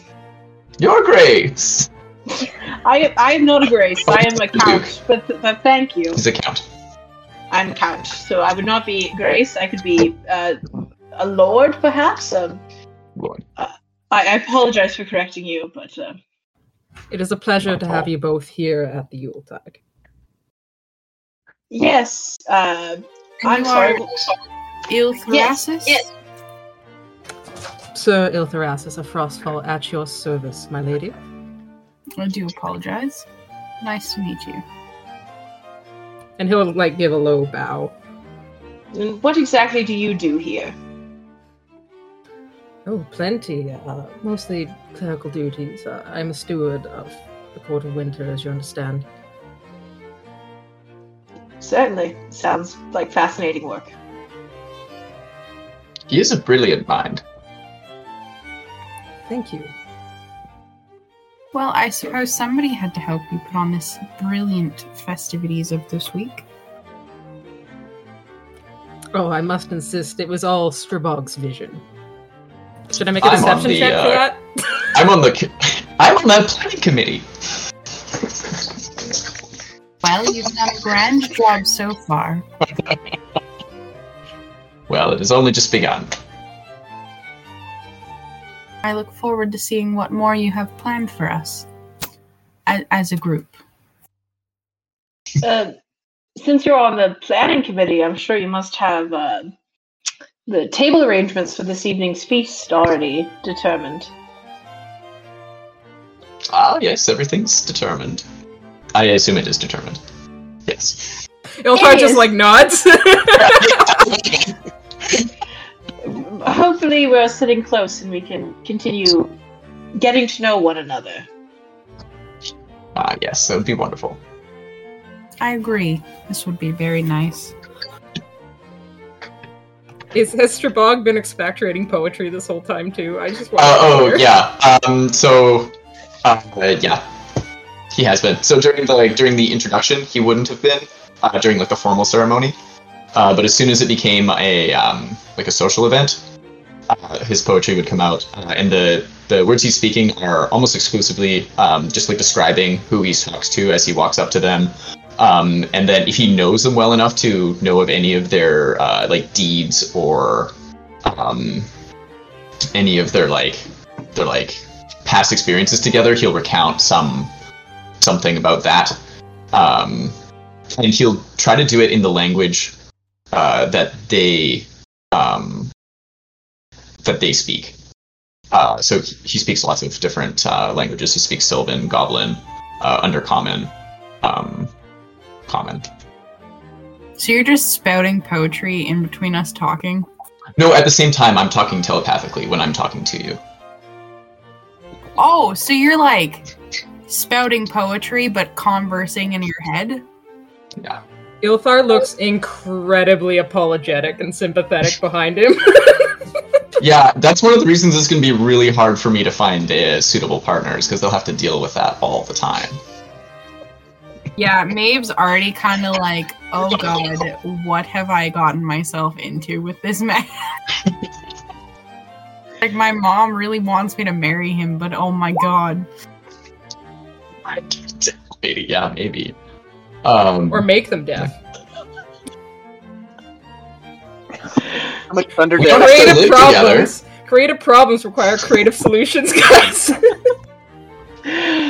So, um, as this kind of conversation is happening, this introduction is happening, um, Kesa, you have returned now uh, with Haust and uh, Rega, and you're kind of mingling around. Uh, make me a perception check, Kesa.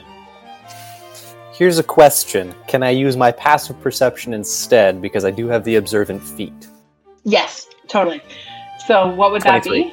23. Yeah. 23. So you clock Rega taking a drink from one of the trays, downing it, and then walking towards Ilthar.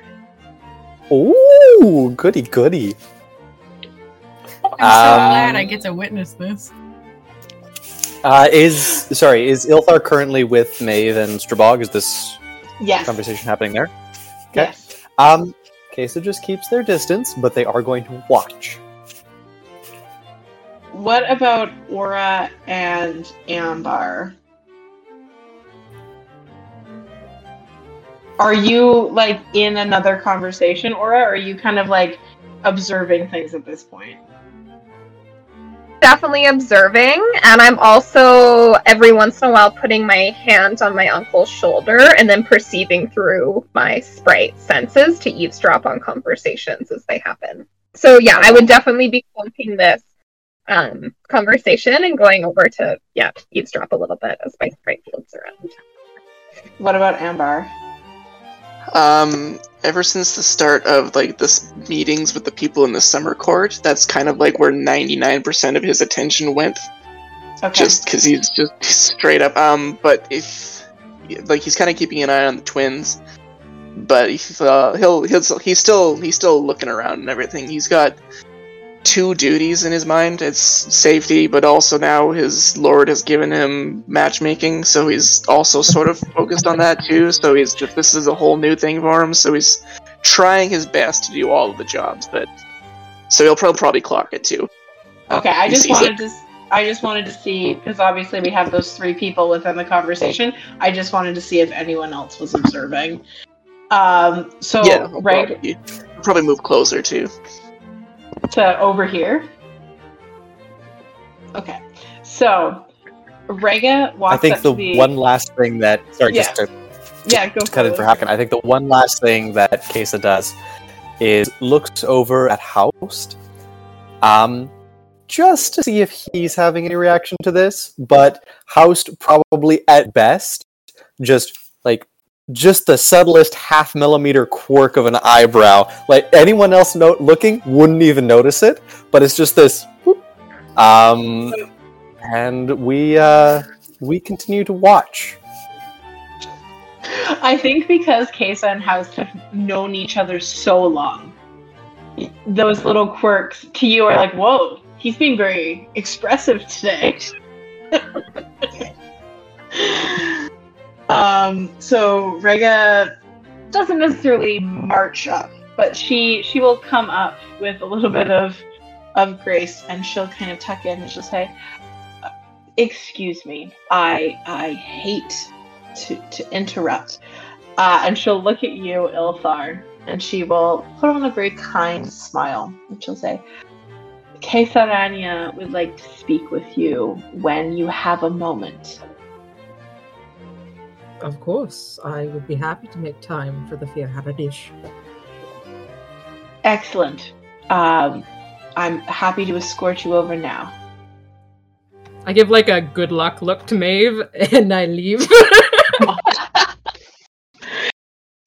Does Ilthar say anything to Rega as they like leave this assembled crowd and they walk over to Kesa? it's it's nice to see you. It's been a very long time. Indeed it has. Um, just for clarity's sake, having observant, I am able to read lips at a distance here. So Kesa is watching this conversation even as it's coming closer towards him. Towards them, sorry. I'm As- surprised they let you out so early. I've been doing very well, as it appears you have as well. That doesn't surprise me at all, Rega. It doesn't surprise me either, Ilthar. Okay, can I just question, um, uh, if Iltharius, you're from the Trickster Court, right? Nope. I don't Originally? You don't Wait, know that. oh, okay. I was just wondering, Alyssa, would I, would I recognize this girl? Rega? Yeah, Rega? No, Rega was originally from the Spring Court, and then she Oh. went to the calling of um, apprentices uh, for the Weald, um, and she was initiated, and she has since renounced her position and is now pledged herself to the Court of Numinous Weald. Just from my travels, I wouldn't. Okay. Yeah, you. I think you, wouldn't have me confused with Rega. someone else. Um, but yeah, she just kind of nods and says, I don't know what they want to speak to you about. I'm going to make a guess and suppose he, they, apologies, Yep. want to catch up on the past couple of years since I last saw them. And she'll kind of pause and then she'll say, Hopefully, not too much catching up then. Can I insight that? Go for it. Uh, quick question: Can I insight that from a distance? Because, as I said, observant, Yep. so I'm seeing yeah, the yeah. words coming through. Yeah, Natural 20? nice.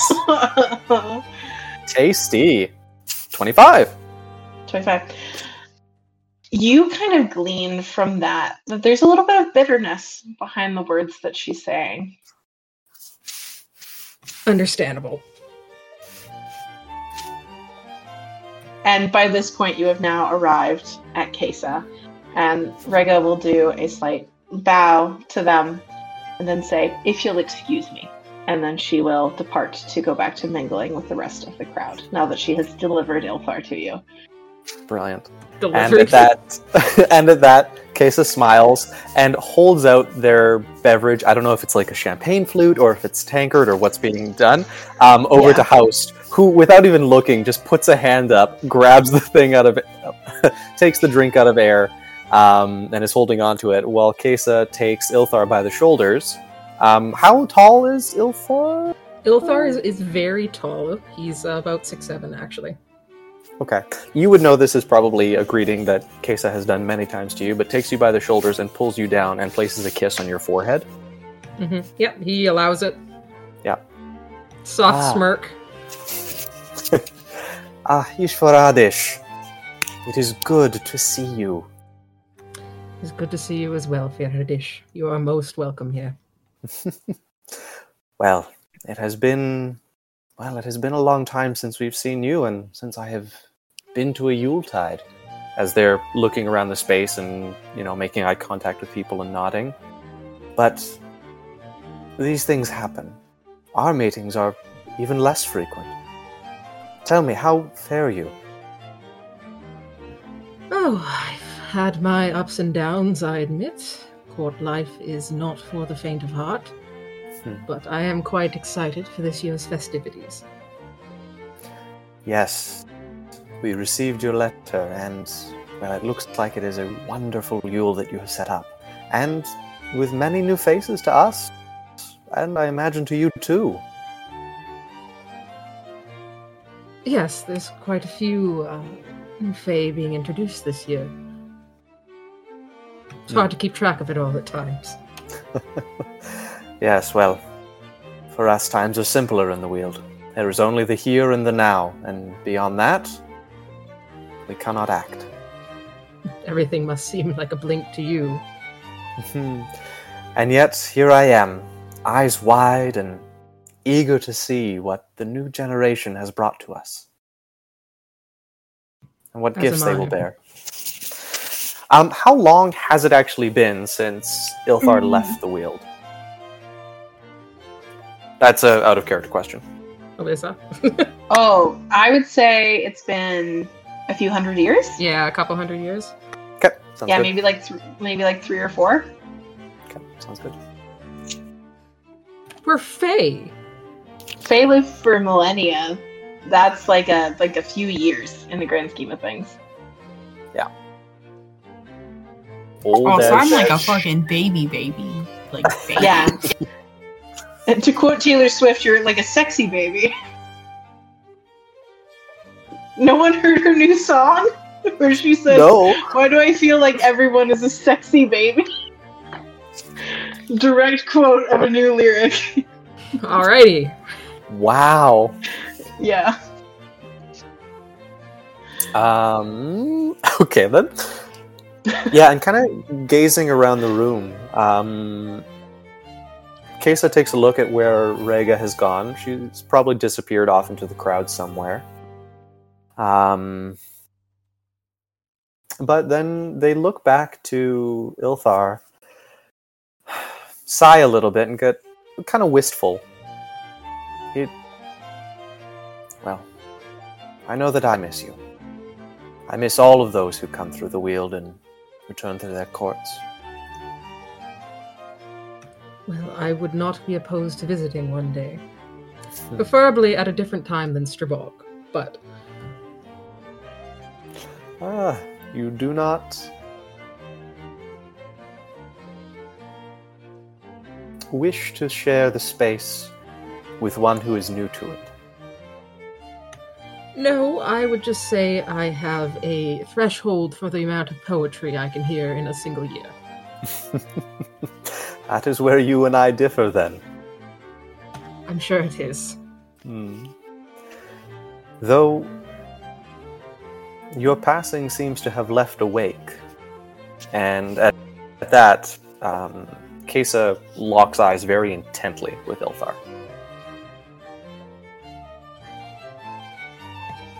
In what way do you mean? Hmm. If I need to ask, then perhaps this is a conversation for another time. Perhaps it is. Well then, until that time, Ishvaradesh, it is always a pleasure to, reco- to reconvene with you and to see how you have grown and what you have come to be. It is always a pleasure, Master. And at that, Kesa will take the beverage back from Haust. Um, are you holding a beverage? He's just standing there this whole time, totally That's stone-faced. Oh, absolutely. Like Haust is just standing there watching, and it's not a watching of like scanning the crowd. It's just standing there like staring into the middle distance, but taking in all of this audio visual. Um, and is, he's almost like furniture. Like you could put a tray on his head, and he's not going to notice until he goes to move. It falls. He'll look, and then just keep moving. Nice. Yeah, I'm sure Ilthar has like a champagne flute or something. Um, and Kesa will toast. Ah, I. Speaking of poetry, I believe I have another with whom I must speak. And Kesa will start walking with Haust over towards Strabog after giving you a very slight inclination of the head. Yeah, he will bow again.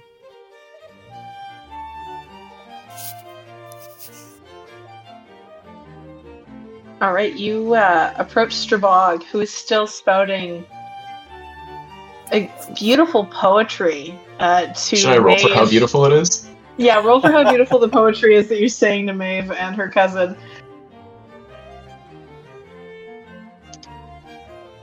Ooh, Very. it's some, it's some good fucking poetry. Nice. that is a ridiculous modifier. That's fantastic. Yeah, you know, some people put their um, put their uh, expertise into useful uh, skills. Some people put it into uh, performance. So And the former are wrong, and the latter are right. yeah, yeah. that- imagine that was a bagpipe roll. You wouldn't even How be able to you- say it was bad. How do you even get plus 15? Uh, as a Fey Wanderer Ranger, I get to add my Oh. Wisdom modifier to my Charisma checks. That's pretty wild. Incredible. Um, So- I had a question. Right, just in terms of the conversations that um, Strabog and Kesa have had historically, what does Strabog think about his poetry? Like, is this something that he's just become acclimated to? Does it annoy him? Um, Uh, I think it doesn't uh, annoy him. Uh, I think it's his. Uh, I think he gets a lot out of doing it. Um, A lot out of Whether- Ilthar's suffering specifically. Ilthar specifically, uh, I feel like. Um, I feel like at this point it's almost as though his internal monologue and his external monologue have kind of switched, and his like, like he almost processes his thoughts through the poetry he's speaking at this point, rather than um, rather than uh, writing poetry to express the thoughts he's having internally. Um, and so he might like it might be a way to read him almost as much as his facial expressions are, uh, as well as yeah. So it's not it's not a like a thing that he um, could even like really consciously stop at this point. He would have to make like a like a considered effort to stop. cool. Okay. And so he does for he does for important situations, but yeah. Cool. Um, I will say, just historically, Kesa has acclimated to it as well. Um, and as we have kind of discussed, we'll at points just stand there and listen to your poetry and and try to parse it out. Um, but in this case, uh, they start to come over, and you were speaking with who again? I was speaking with Maeve That's right. and her cousin. Yes, Hurst. the Unseelie Court. Hurst. Unsee. Uh, yeah, as as you approach, um, uh, Strabog will um, make a again a very uh, very big bow to you uh, and and welcome you to the court and say, "Oh, I missed you earlier as you were um, as you were getting settled. Uh, it's good to see you again." and it is wonderful to see you as well, Strabog. Um, and will once again pass the beverage off to Haust, um, and kind of go for that same greeting with you, Strabog, as well, which I imagine you're familiar with too. Um, yes, it probably greeting- requires some kneeling in order to avoid the antlers from hitting, uh, hitting Everyone. anybody. just yeah. bonking. Yeah. But yeah, reaches up, places two hands on your sh- shoulder, kisses your forehead, and lets you stand back up before taking the beverage back. And who is this? Go ahead. Thank you. um, Maeve, like after um, Strabog stands back up, Maeve will like also bow to you. Um,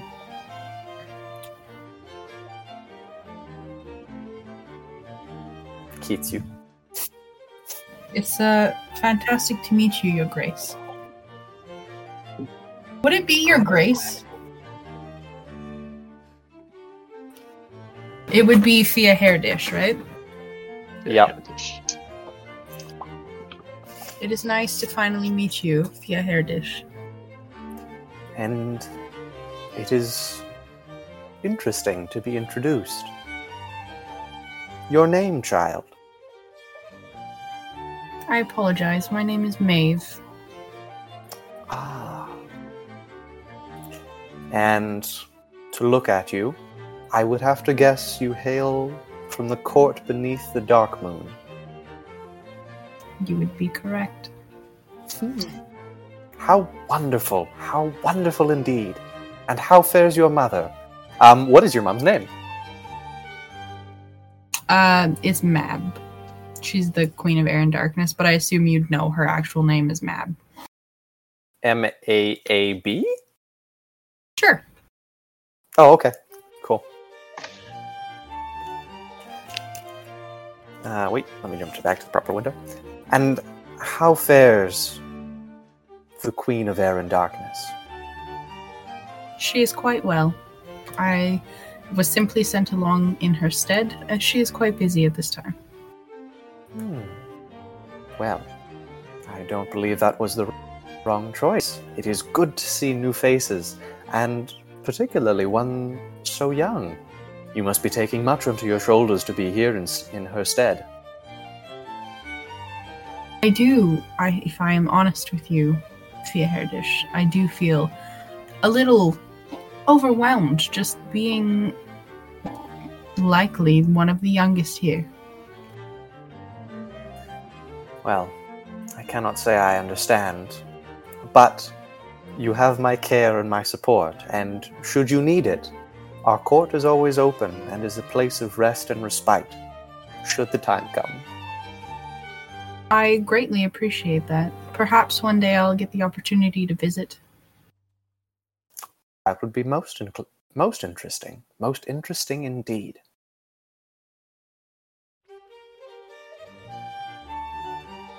So as sorry, go ahead. Jen. No, you go ahead. As these conversations and these minglings are sort of happening, these people being rejoined or being introduced for the first time, um, we have a lot of characters being introduced. We have lots of people kind of mingling around. And as Ambar, you are standing in the shadows, you are approached by Boreas as this kind of introduction meeting is kind of winding down, and as people are eager to head back to their pavilions uh, to prepare before the welcome feast this evening, you have Boreas uh, walk over to you and nod to acknowledge you. Anything of interest? Nothing, um. Well, you told me to keep an eye out for potential wives for your son. Pickings are slim for one such as him. He, um. He deserves better. You have a very high view of him, obviously. I do. Well, then, with that in mind, perhaps we'll just have to have him settle then, won't we? the only thing I can gather, um, the heir of air and darkness seems interested-ish. It's hard to get a read. But um, apart from her, they're just other floozies dilling about. Just, I feel like the brain to head ratio is far less than it should be in this crowd. And Boreas laughs at this. Uh, doesn't laugh. He just straight up just. Yeah. And he's just like, this is why I like having you around, my boy. You're brutally honest. It's appreciated, for the most part. I will note he spent a bit of time speaking with some from the summer court. Mm. Um, also, Weiss is. I'm just gonna just take a quick look for both twins because he's been constantly watching both of them too, just to make sure they're not being like kidnapped or anything. So, Doesn't trust anyone. no, fair, and fair enough. Freya is still with those three girls from the autumn court. Um, Okay, and okay. you have noted that throughout this kind of introduction, she has had quite a few drinks with these girls um, and seems to be laughing and, and quite gregarious still with them as this is kind of winding down. And you see that Wes is still speaking with um, the Spring Court, um, in particular to Willow. Uh, they they seem to be engrossed in some sort of conversation uh, that you can't really make out, but he seems to. Be, I can also read lips if it helps. Oh, so they're speaking about like she's also a sculptor, but she uses like a different medium for her sculptures. So they were kind of like talking about the pluses and minuses of using like topiaries uh, and like marble versus ice, and like the different things that that would entail for the sculpting practice. And th- they seem to be getting along quite famously. Yeah, Yeah, I just Yeah. like all all information like that, be it subtle or be it whatever. I just relate to him. Just anything. I just I give him the news. He decides if it's important or not. Fantastic, yeah. And he and he'll take in your report uh, quite happily and say, "Good, well." With that in mind, I don't know where my son has put the seating chart, but do make sure he sits next to that unseelie woman for the evening tonight, so that way they can get better acquainted. I will personally see to it. Thank you very much. And Boreas will kind of go off on his on his own at this point. And so as it all begins winding down, um, our visiting courts head off to their pavilions. Our winter court members probably go about their business as they like, and we are going to enter into our first epistolary phase. So I am going to give you all like we'll say 10 to 15 minutes uh, where you can again you don't have to write a letter if you don't want to. If you do want to write letters you're you can only write a maximum of of two. Um, so this is kind of just a way for us to continue the rp give a view into what's going on in your character's mind right now how they're feeling who they're wanting to communicate with uh, this is a great opportunity to also pepper in parts of your backstory uh, if that's something you're interested in doing. Um, some examples this might be an opportunity to invite, invite someone to a private meeting.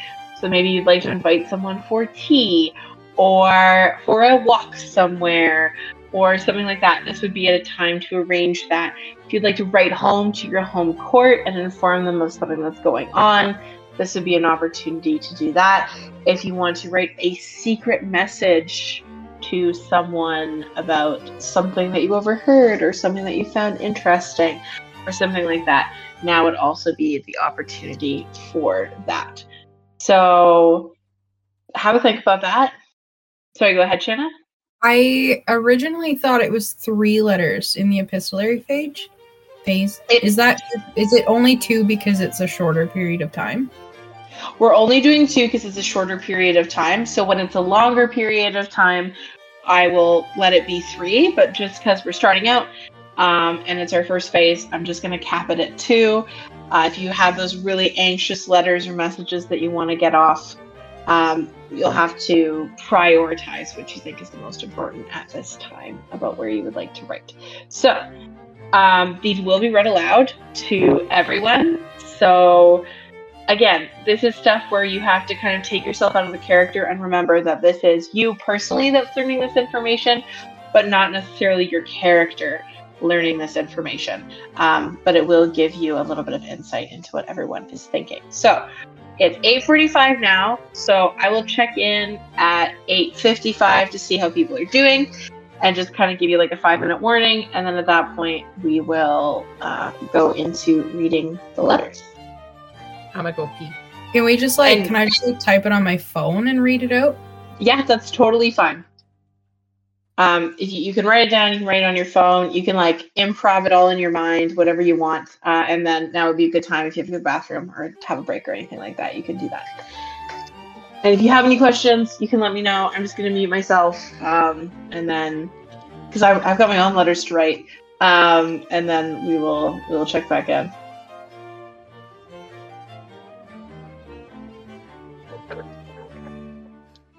Amazing.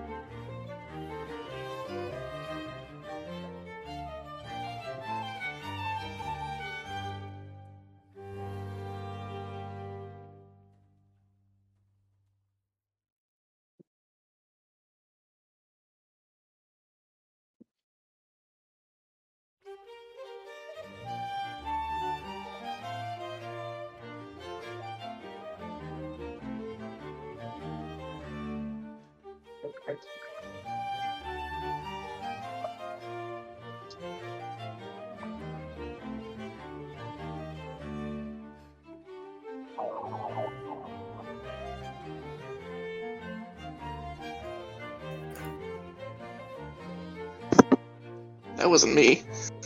yeah, what was that?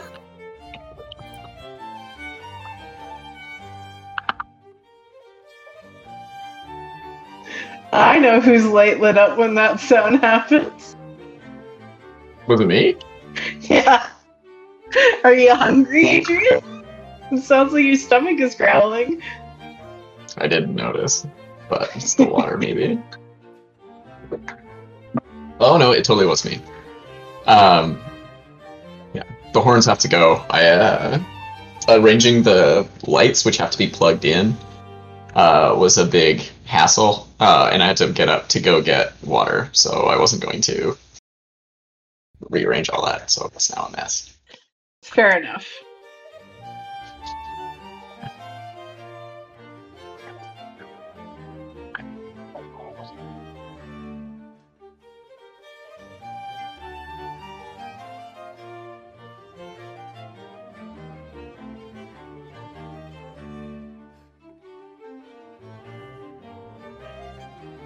How mean are we being in this first epistolary phase? I don't know mean? what I'm writing. I'm not being mean at all. Okay, fantastic. I'm just trying to gauge mine. But same levels then.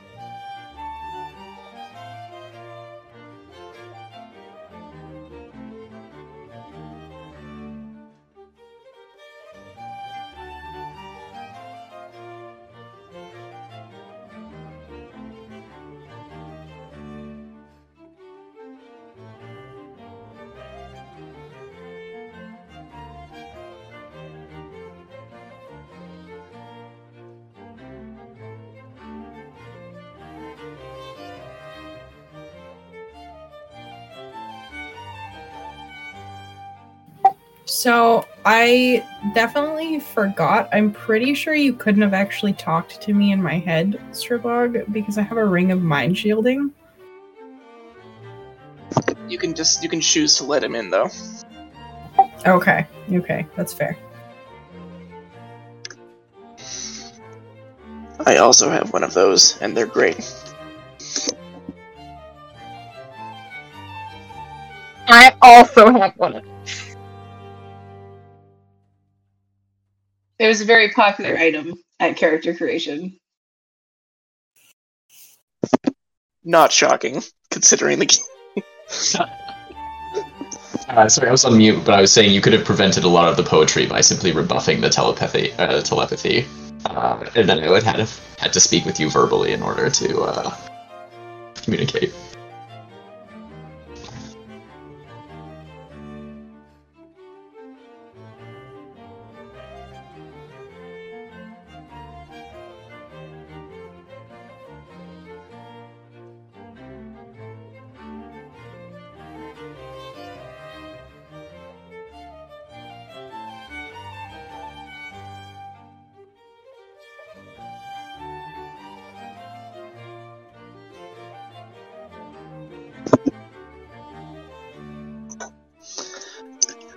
Only supposed to write two letters, but can one, if one of those letters can I be sent to two people?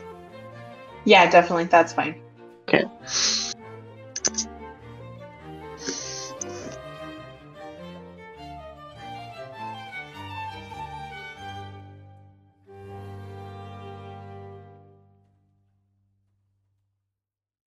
All right, so that's the 10 minute mark. How is everyone feeling? I'm Uh. I need a little bit more time. Okay, uh, so I'll say roll start at 9 then. So five more minutes. Thank you. I think I'm only writing one letter. And it's a short one. Is it Q or W? Hmm? One letter. It's R, actually. W is a pretty long letter. Yeah. Yeah. That, that you need the full 15 minutes just for the W.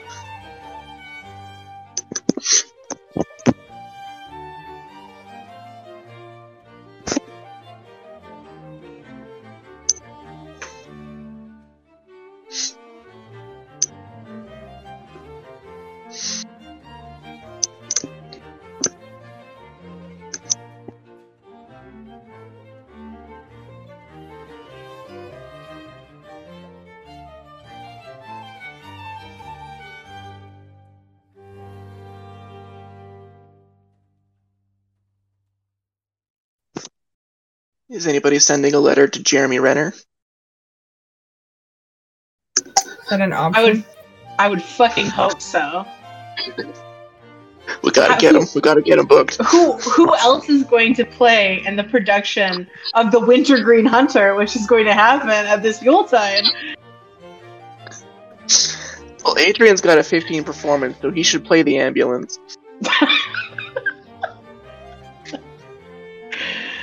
For those of you not understanding, the campaign that this is based on, the same system that I'm using, um, one of the characters wrote a book as like he would use illusionary script to like make book recommendations for a book that he wrote called The Green Hunter. But then it kind of became an ongoing joke in the game of like they're gonna get Renner to play uh, the Green Hunter, and it's kind of like this gritty crime drama within the Fey realms. So it's very funny, but yeah, if any of you are feeling uh, like you want to pull some mortals into this plane of existence for your various whims.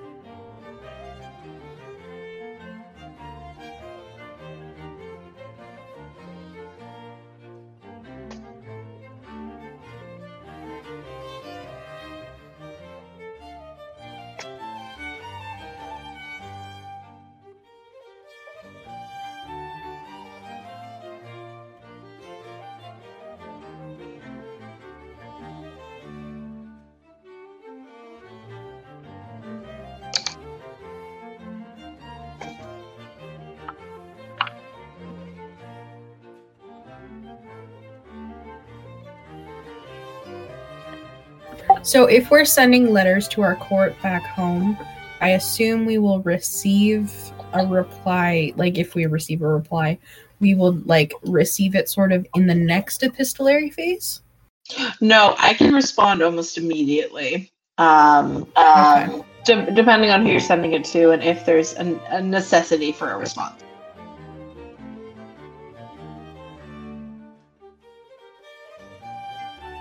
Sometimes you'll receive a play in the next uh, epistolary phase if they want to keep you waiting.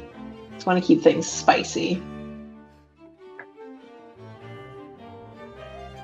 But with that in mind, is there anyone who would like to start while the others finish up their writing? I mean, I could, I guess. I have something. I'm Our- also down, so I can also start as I have one letter, so it's kind of just people's preference at this point. go Lisa, go. Yeah, go Go, Lisa. Lisa, go. Well, the the first letter I'm going to send, it's more of a note really than a letter, but uh, I'm going to send to Freya. Okay. and it reads uh, something of the effect. Um, and how would I deliver this? Good question. Oh yes, also be thinking about how it's being delivered, by whom, if it's being delivered by anyone, because those things are important. Uh, so, what does the note say first, and then we can go into the Ah. particulars. Right, yes. Uh, the note says, My dear Freya, I noticed you speaking with the ladies in waiting from the autumn court. I'm sure that you are most eager to make friends and enjoy yourself, my dear, but I do urge caution. Gossip at these events will spread like wildfire, and even the sweetest smelling rose hides thorns. Please be careful and do not hesitate should you require any assistance I may provide. I'm only concerned for your well being, even if you do call me an overprotective old man. Do not make me direct your father toward you. Oh, Ilthar. Oh boy, spicy. I And- I should go next. I have another one, but yeah.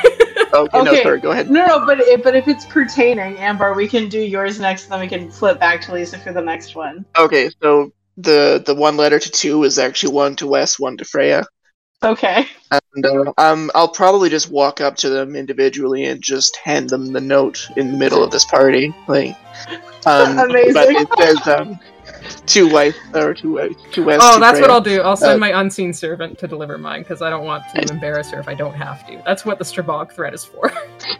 Yeah. so they uh, they say uh, it is of course my duty to make sure you stay safe. However, I hope you enjoy your night of frivolity.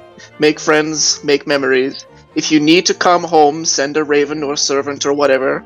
I'll come pick you up. Seriously, any time of night. I'd rather get less meditation time than hear about an accident late, late at night. Sincerely, your humble servant, Ambar Kudithin. we sent the same letter. Seriously, anytime. Fucking beautiful. Oh my god, incredible. Okay, uh, Lisa, if you'd like to do your next letter. Sure. Um, this one I would like to get Snowdrop to deliver for me with special instructions to uh, keep an eye out as he does so. What Um, what are the what are the instructions, boss? I would just like you to keep an eye on the camp. Um, the thing we spoke about earlier, I'd, I'd like you to keep an eye out for it. But uh, I would like you to go to the Unseelie Court and please deliver this to the Lady Maeve.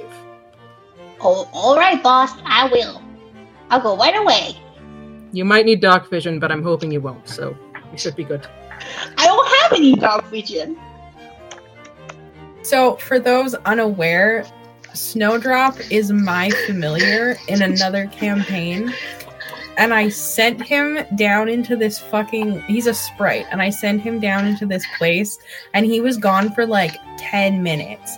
And I was like, fuck, he's dead. And he comes back finally and he's like, oh man, like I got kind of down there, and then I just I couldn't see anything because I don't have dark vision, and I just got lost, and I was bouncing into walls, and they haven't let they haven't dropped it since then.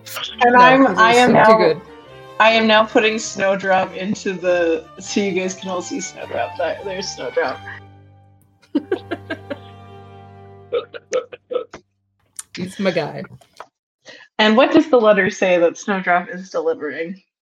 Uh, it, it's very short. It says, uh, Dear Lady Maeve, Heir of Darkness, I am pleased to inform you that His Most Potent Lordship, Strabog, graciously requests your presence at this grand feast.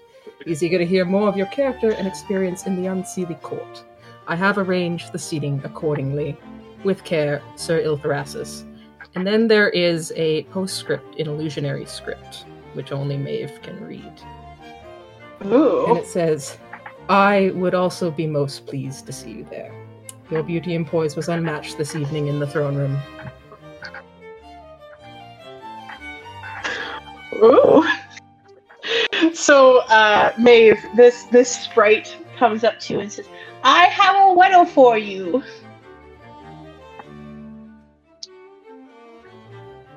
Shanna, you're muted. Realize that.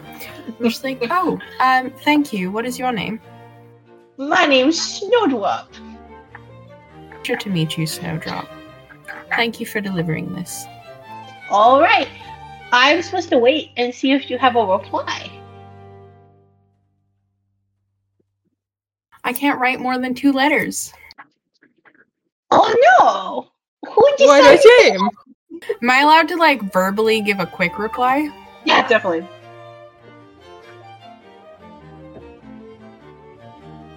Um, just tell him that I look forward to attending this evening. Alrighty. And then Snowdrop will go off on his merry way. His most potent lordship. That's a normal address I for like- dude. I like how you like threw shade at your boss while trying to like set him up while also being like, but yeah, you're hot. In the same fucking letter. Like you accomplished it all in the same letter. A master of letter writing. um, Ambar, did you have another letter as well? Yeah. Um, I probably same sort of thing. Just walking up. Uh, this one's to Aurora. Okay. To Do uh, pronounce that just so it's not Aura or Aurora. Aurora. Aurora. um, uh, how would I address her? Esteemed Highness or anything like? What's what's what's her title to me? She's a duchess as well. She's the Duchess of Calbo. Uh, so just uh oh uh so just uh Her, it would my- be her grace. Right. Uh, to my grace, uh, the esteemed Duchess, uh, apologies for my crassness and equal rudeness. I felt my duty pull my attention away from your kindness, and for that I am grievously sorry. Please let me know if there is anything you need at all during this busy time. Your humble servant, Ambar Kuruthin. Um, so you And same thing, I just walk up and just flip it in her hand, and then just kind of like give her give her another nod and a salute, and just keep on through the party. So she reads the note, kind of chuckles to herself, uh, and then she flips the paper over on the back. Uh, and she gets like one of her ladies' maids to like let her use her back to like write a reply, and it just says, uh, and then she has the ladies' maid take it and like deliver it to you, and it just says, "You really need to lighten up." Uh, I think he just like puts it in his in his coat pocket and just doesn't let anybody see it and just keeps walking around. Fair enough. All That's right, my is there- favorite thing that we wrote the same letter, John. These kids have so many dads. Oh my god. Um Okay, who would like to go next? I have two letters. All right, All all right, right. go next if you want. Yeah, go for it, Shannon. So my first letter is to Strabog. Um, also, if I get any of the um, like titles wrong, Maeve would definitely get them right. It's it's just me getting them wrong. Um, So if they're wrong, just let's just pretend they're right. Um, so, dear Duke Strabog, I enjoyed our chat this morning and hope to have the opportunity for that walk around the palace your father suggested. I haven't traveled much within the courts and would like the opportunity to expand my horizons. Perhaps you may be a part of that. I'm sure you of all people would be well learned amongst the grounds to tell me all the entertaining and historical details. I look forward to hearing your poems again. Yours truly, Princess Maeve. And I would have Vin um, deliver that one. Okay. Um, and then do you just want me to read my next one? Yeah. Okay, so my next one is to Mab, my mom. Um, so it just says, Dear Mother, we arrived without issue and made our introductions to His Majesty Boreas in front of the court. All went according to plan. I even had the opportunity to speak with His Grace Strabog. He speaks entirely in poetry, which was quite strange to me. I will carry on as we had discussed, but I must admit, I must admit some hesitation in Strabog, Maeve. And for that one, I would cast uh, Galder's Speedy Courier, and it would basically just like go right to her. Yeah, and you receive a very quick reply uh, that just says, Perhaps if you were able to lower your standards a little bit, you will be able to find someone worthy of this position.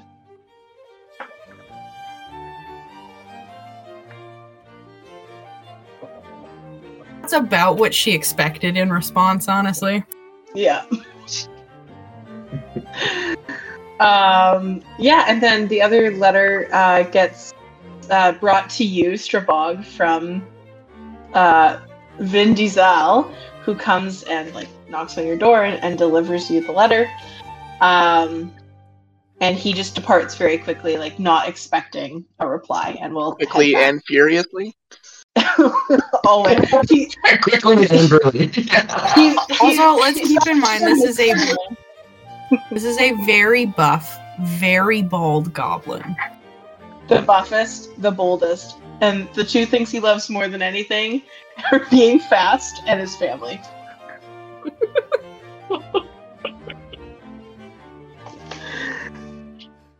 All right, All about family. Family, Strabog, would- family, family. Strabog, family. would you like to go next? Sure. Yeah, I've just uh, I've got one letter. Uh, it's to Weiss and Freya, who have received a lot of letters. Perfect. um, uh, and it's uh, as you were aware, your grandfather. Oh no, I'm gonna pop up. Uh, as you're aware, your grandfather has delivered an ultimatum. Uh, with your future titles as forfeit. I had not intended to find a partner at this event, and so I find myself woefully unprepared. We should have a discussion to temper expectations, and on a lighter note, talk about how the early festivities have gone. Uh, yours, your father. Yeah, and you get a very quick reply from both of them saying that they will stop by your chambers before dinner and you can have a discussion. Excellent. And uh, my unseen servant will also deliver this letter. Okay, perfect. Uh, and is that all Strabog has? That's all he's got. Okay, perfect. All right, Keith or Aurora, who's going next? Okay. Okay, so I also am doing a like the same letter to Freya and Weiss, and then like a separate letter. Incredible. These guys are so popular.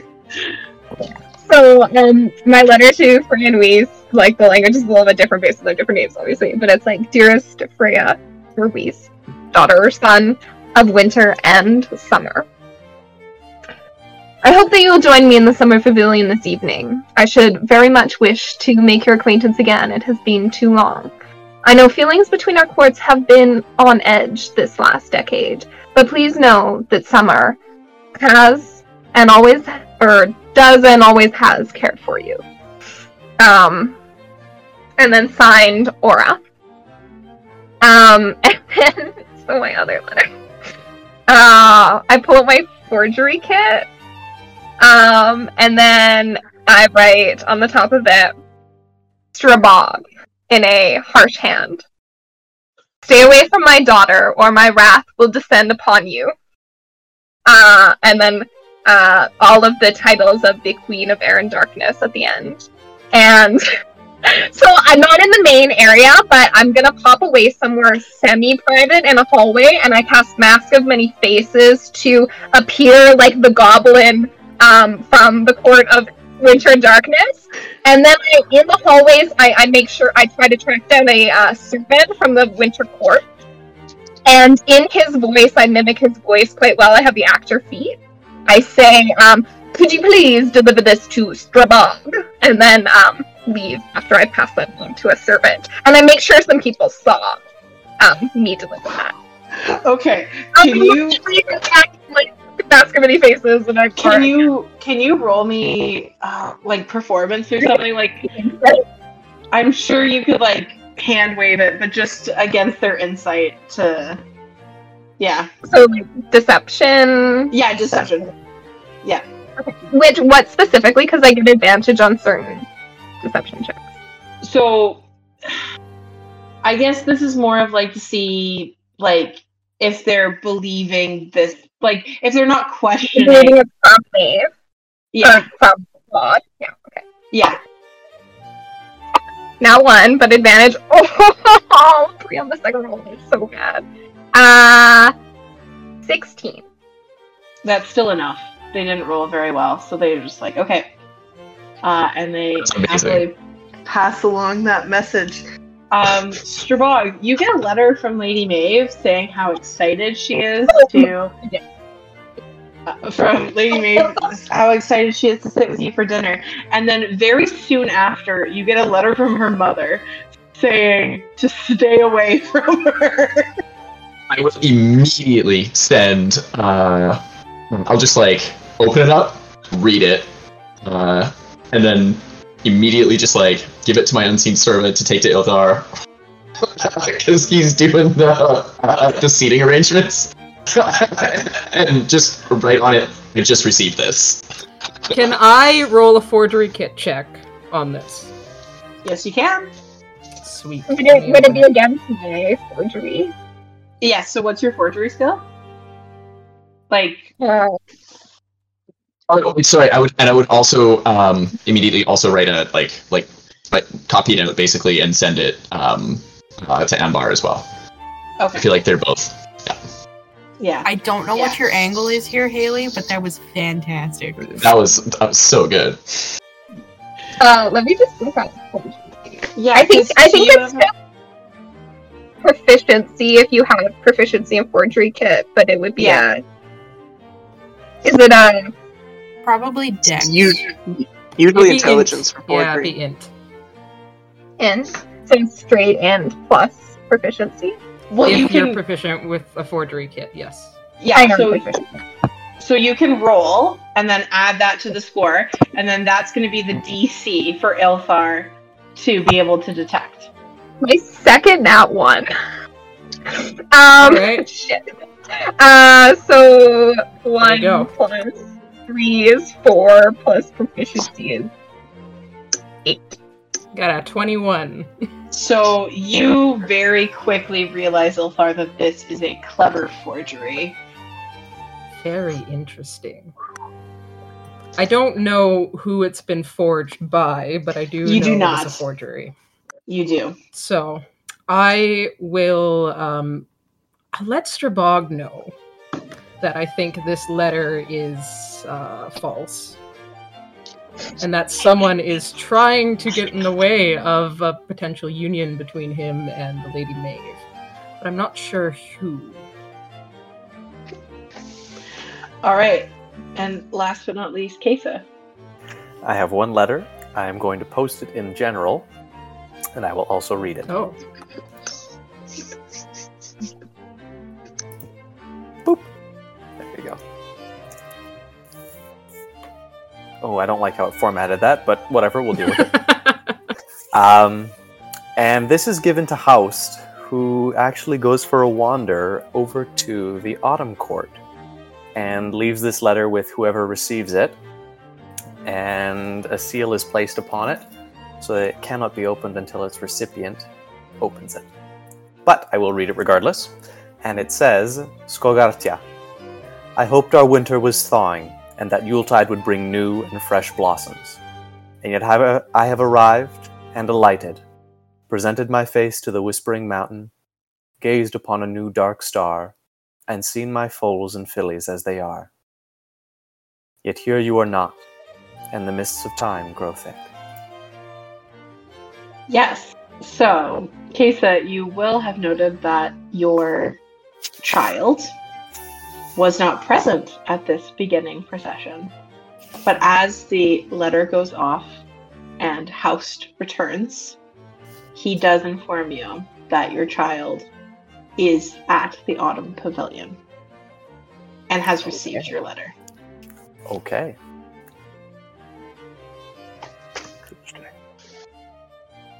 And I have one letter to send as well. Dear Freya, just gotta stay on theme. You have been cordially invited to join Marnie, Mel, and I uh, for tea tomorrow morning. Please meet us at the Autumn Court Pavilion at 9 a.m. Margot. That makes me feel good about my letter.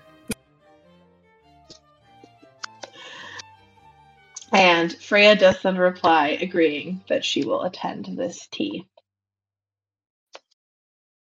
So, with all of that in mind, that is where we are going to end for tonight. Next time we play, there will be a feast, uh, welcoming everyone to court. Um, some very warned children um, from various sources. A meeting So at the a meeting at the summer court pavilion with a long estranged aunt and her niece and nephew, as well as some investigation into who seems displeased about Strabog and Maeve interacting.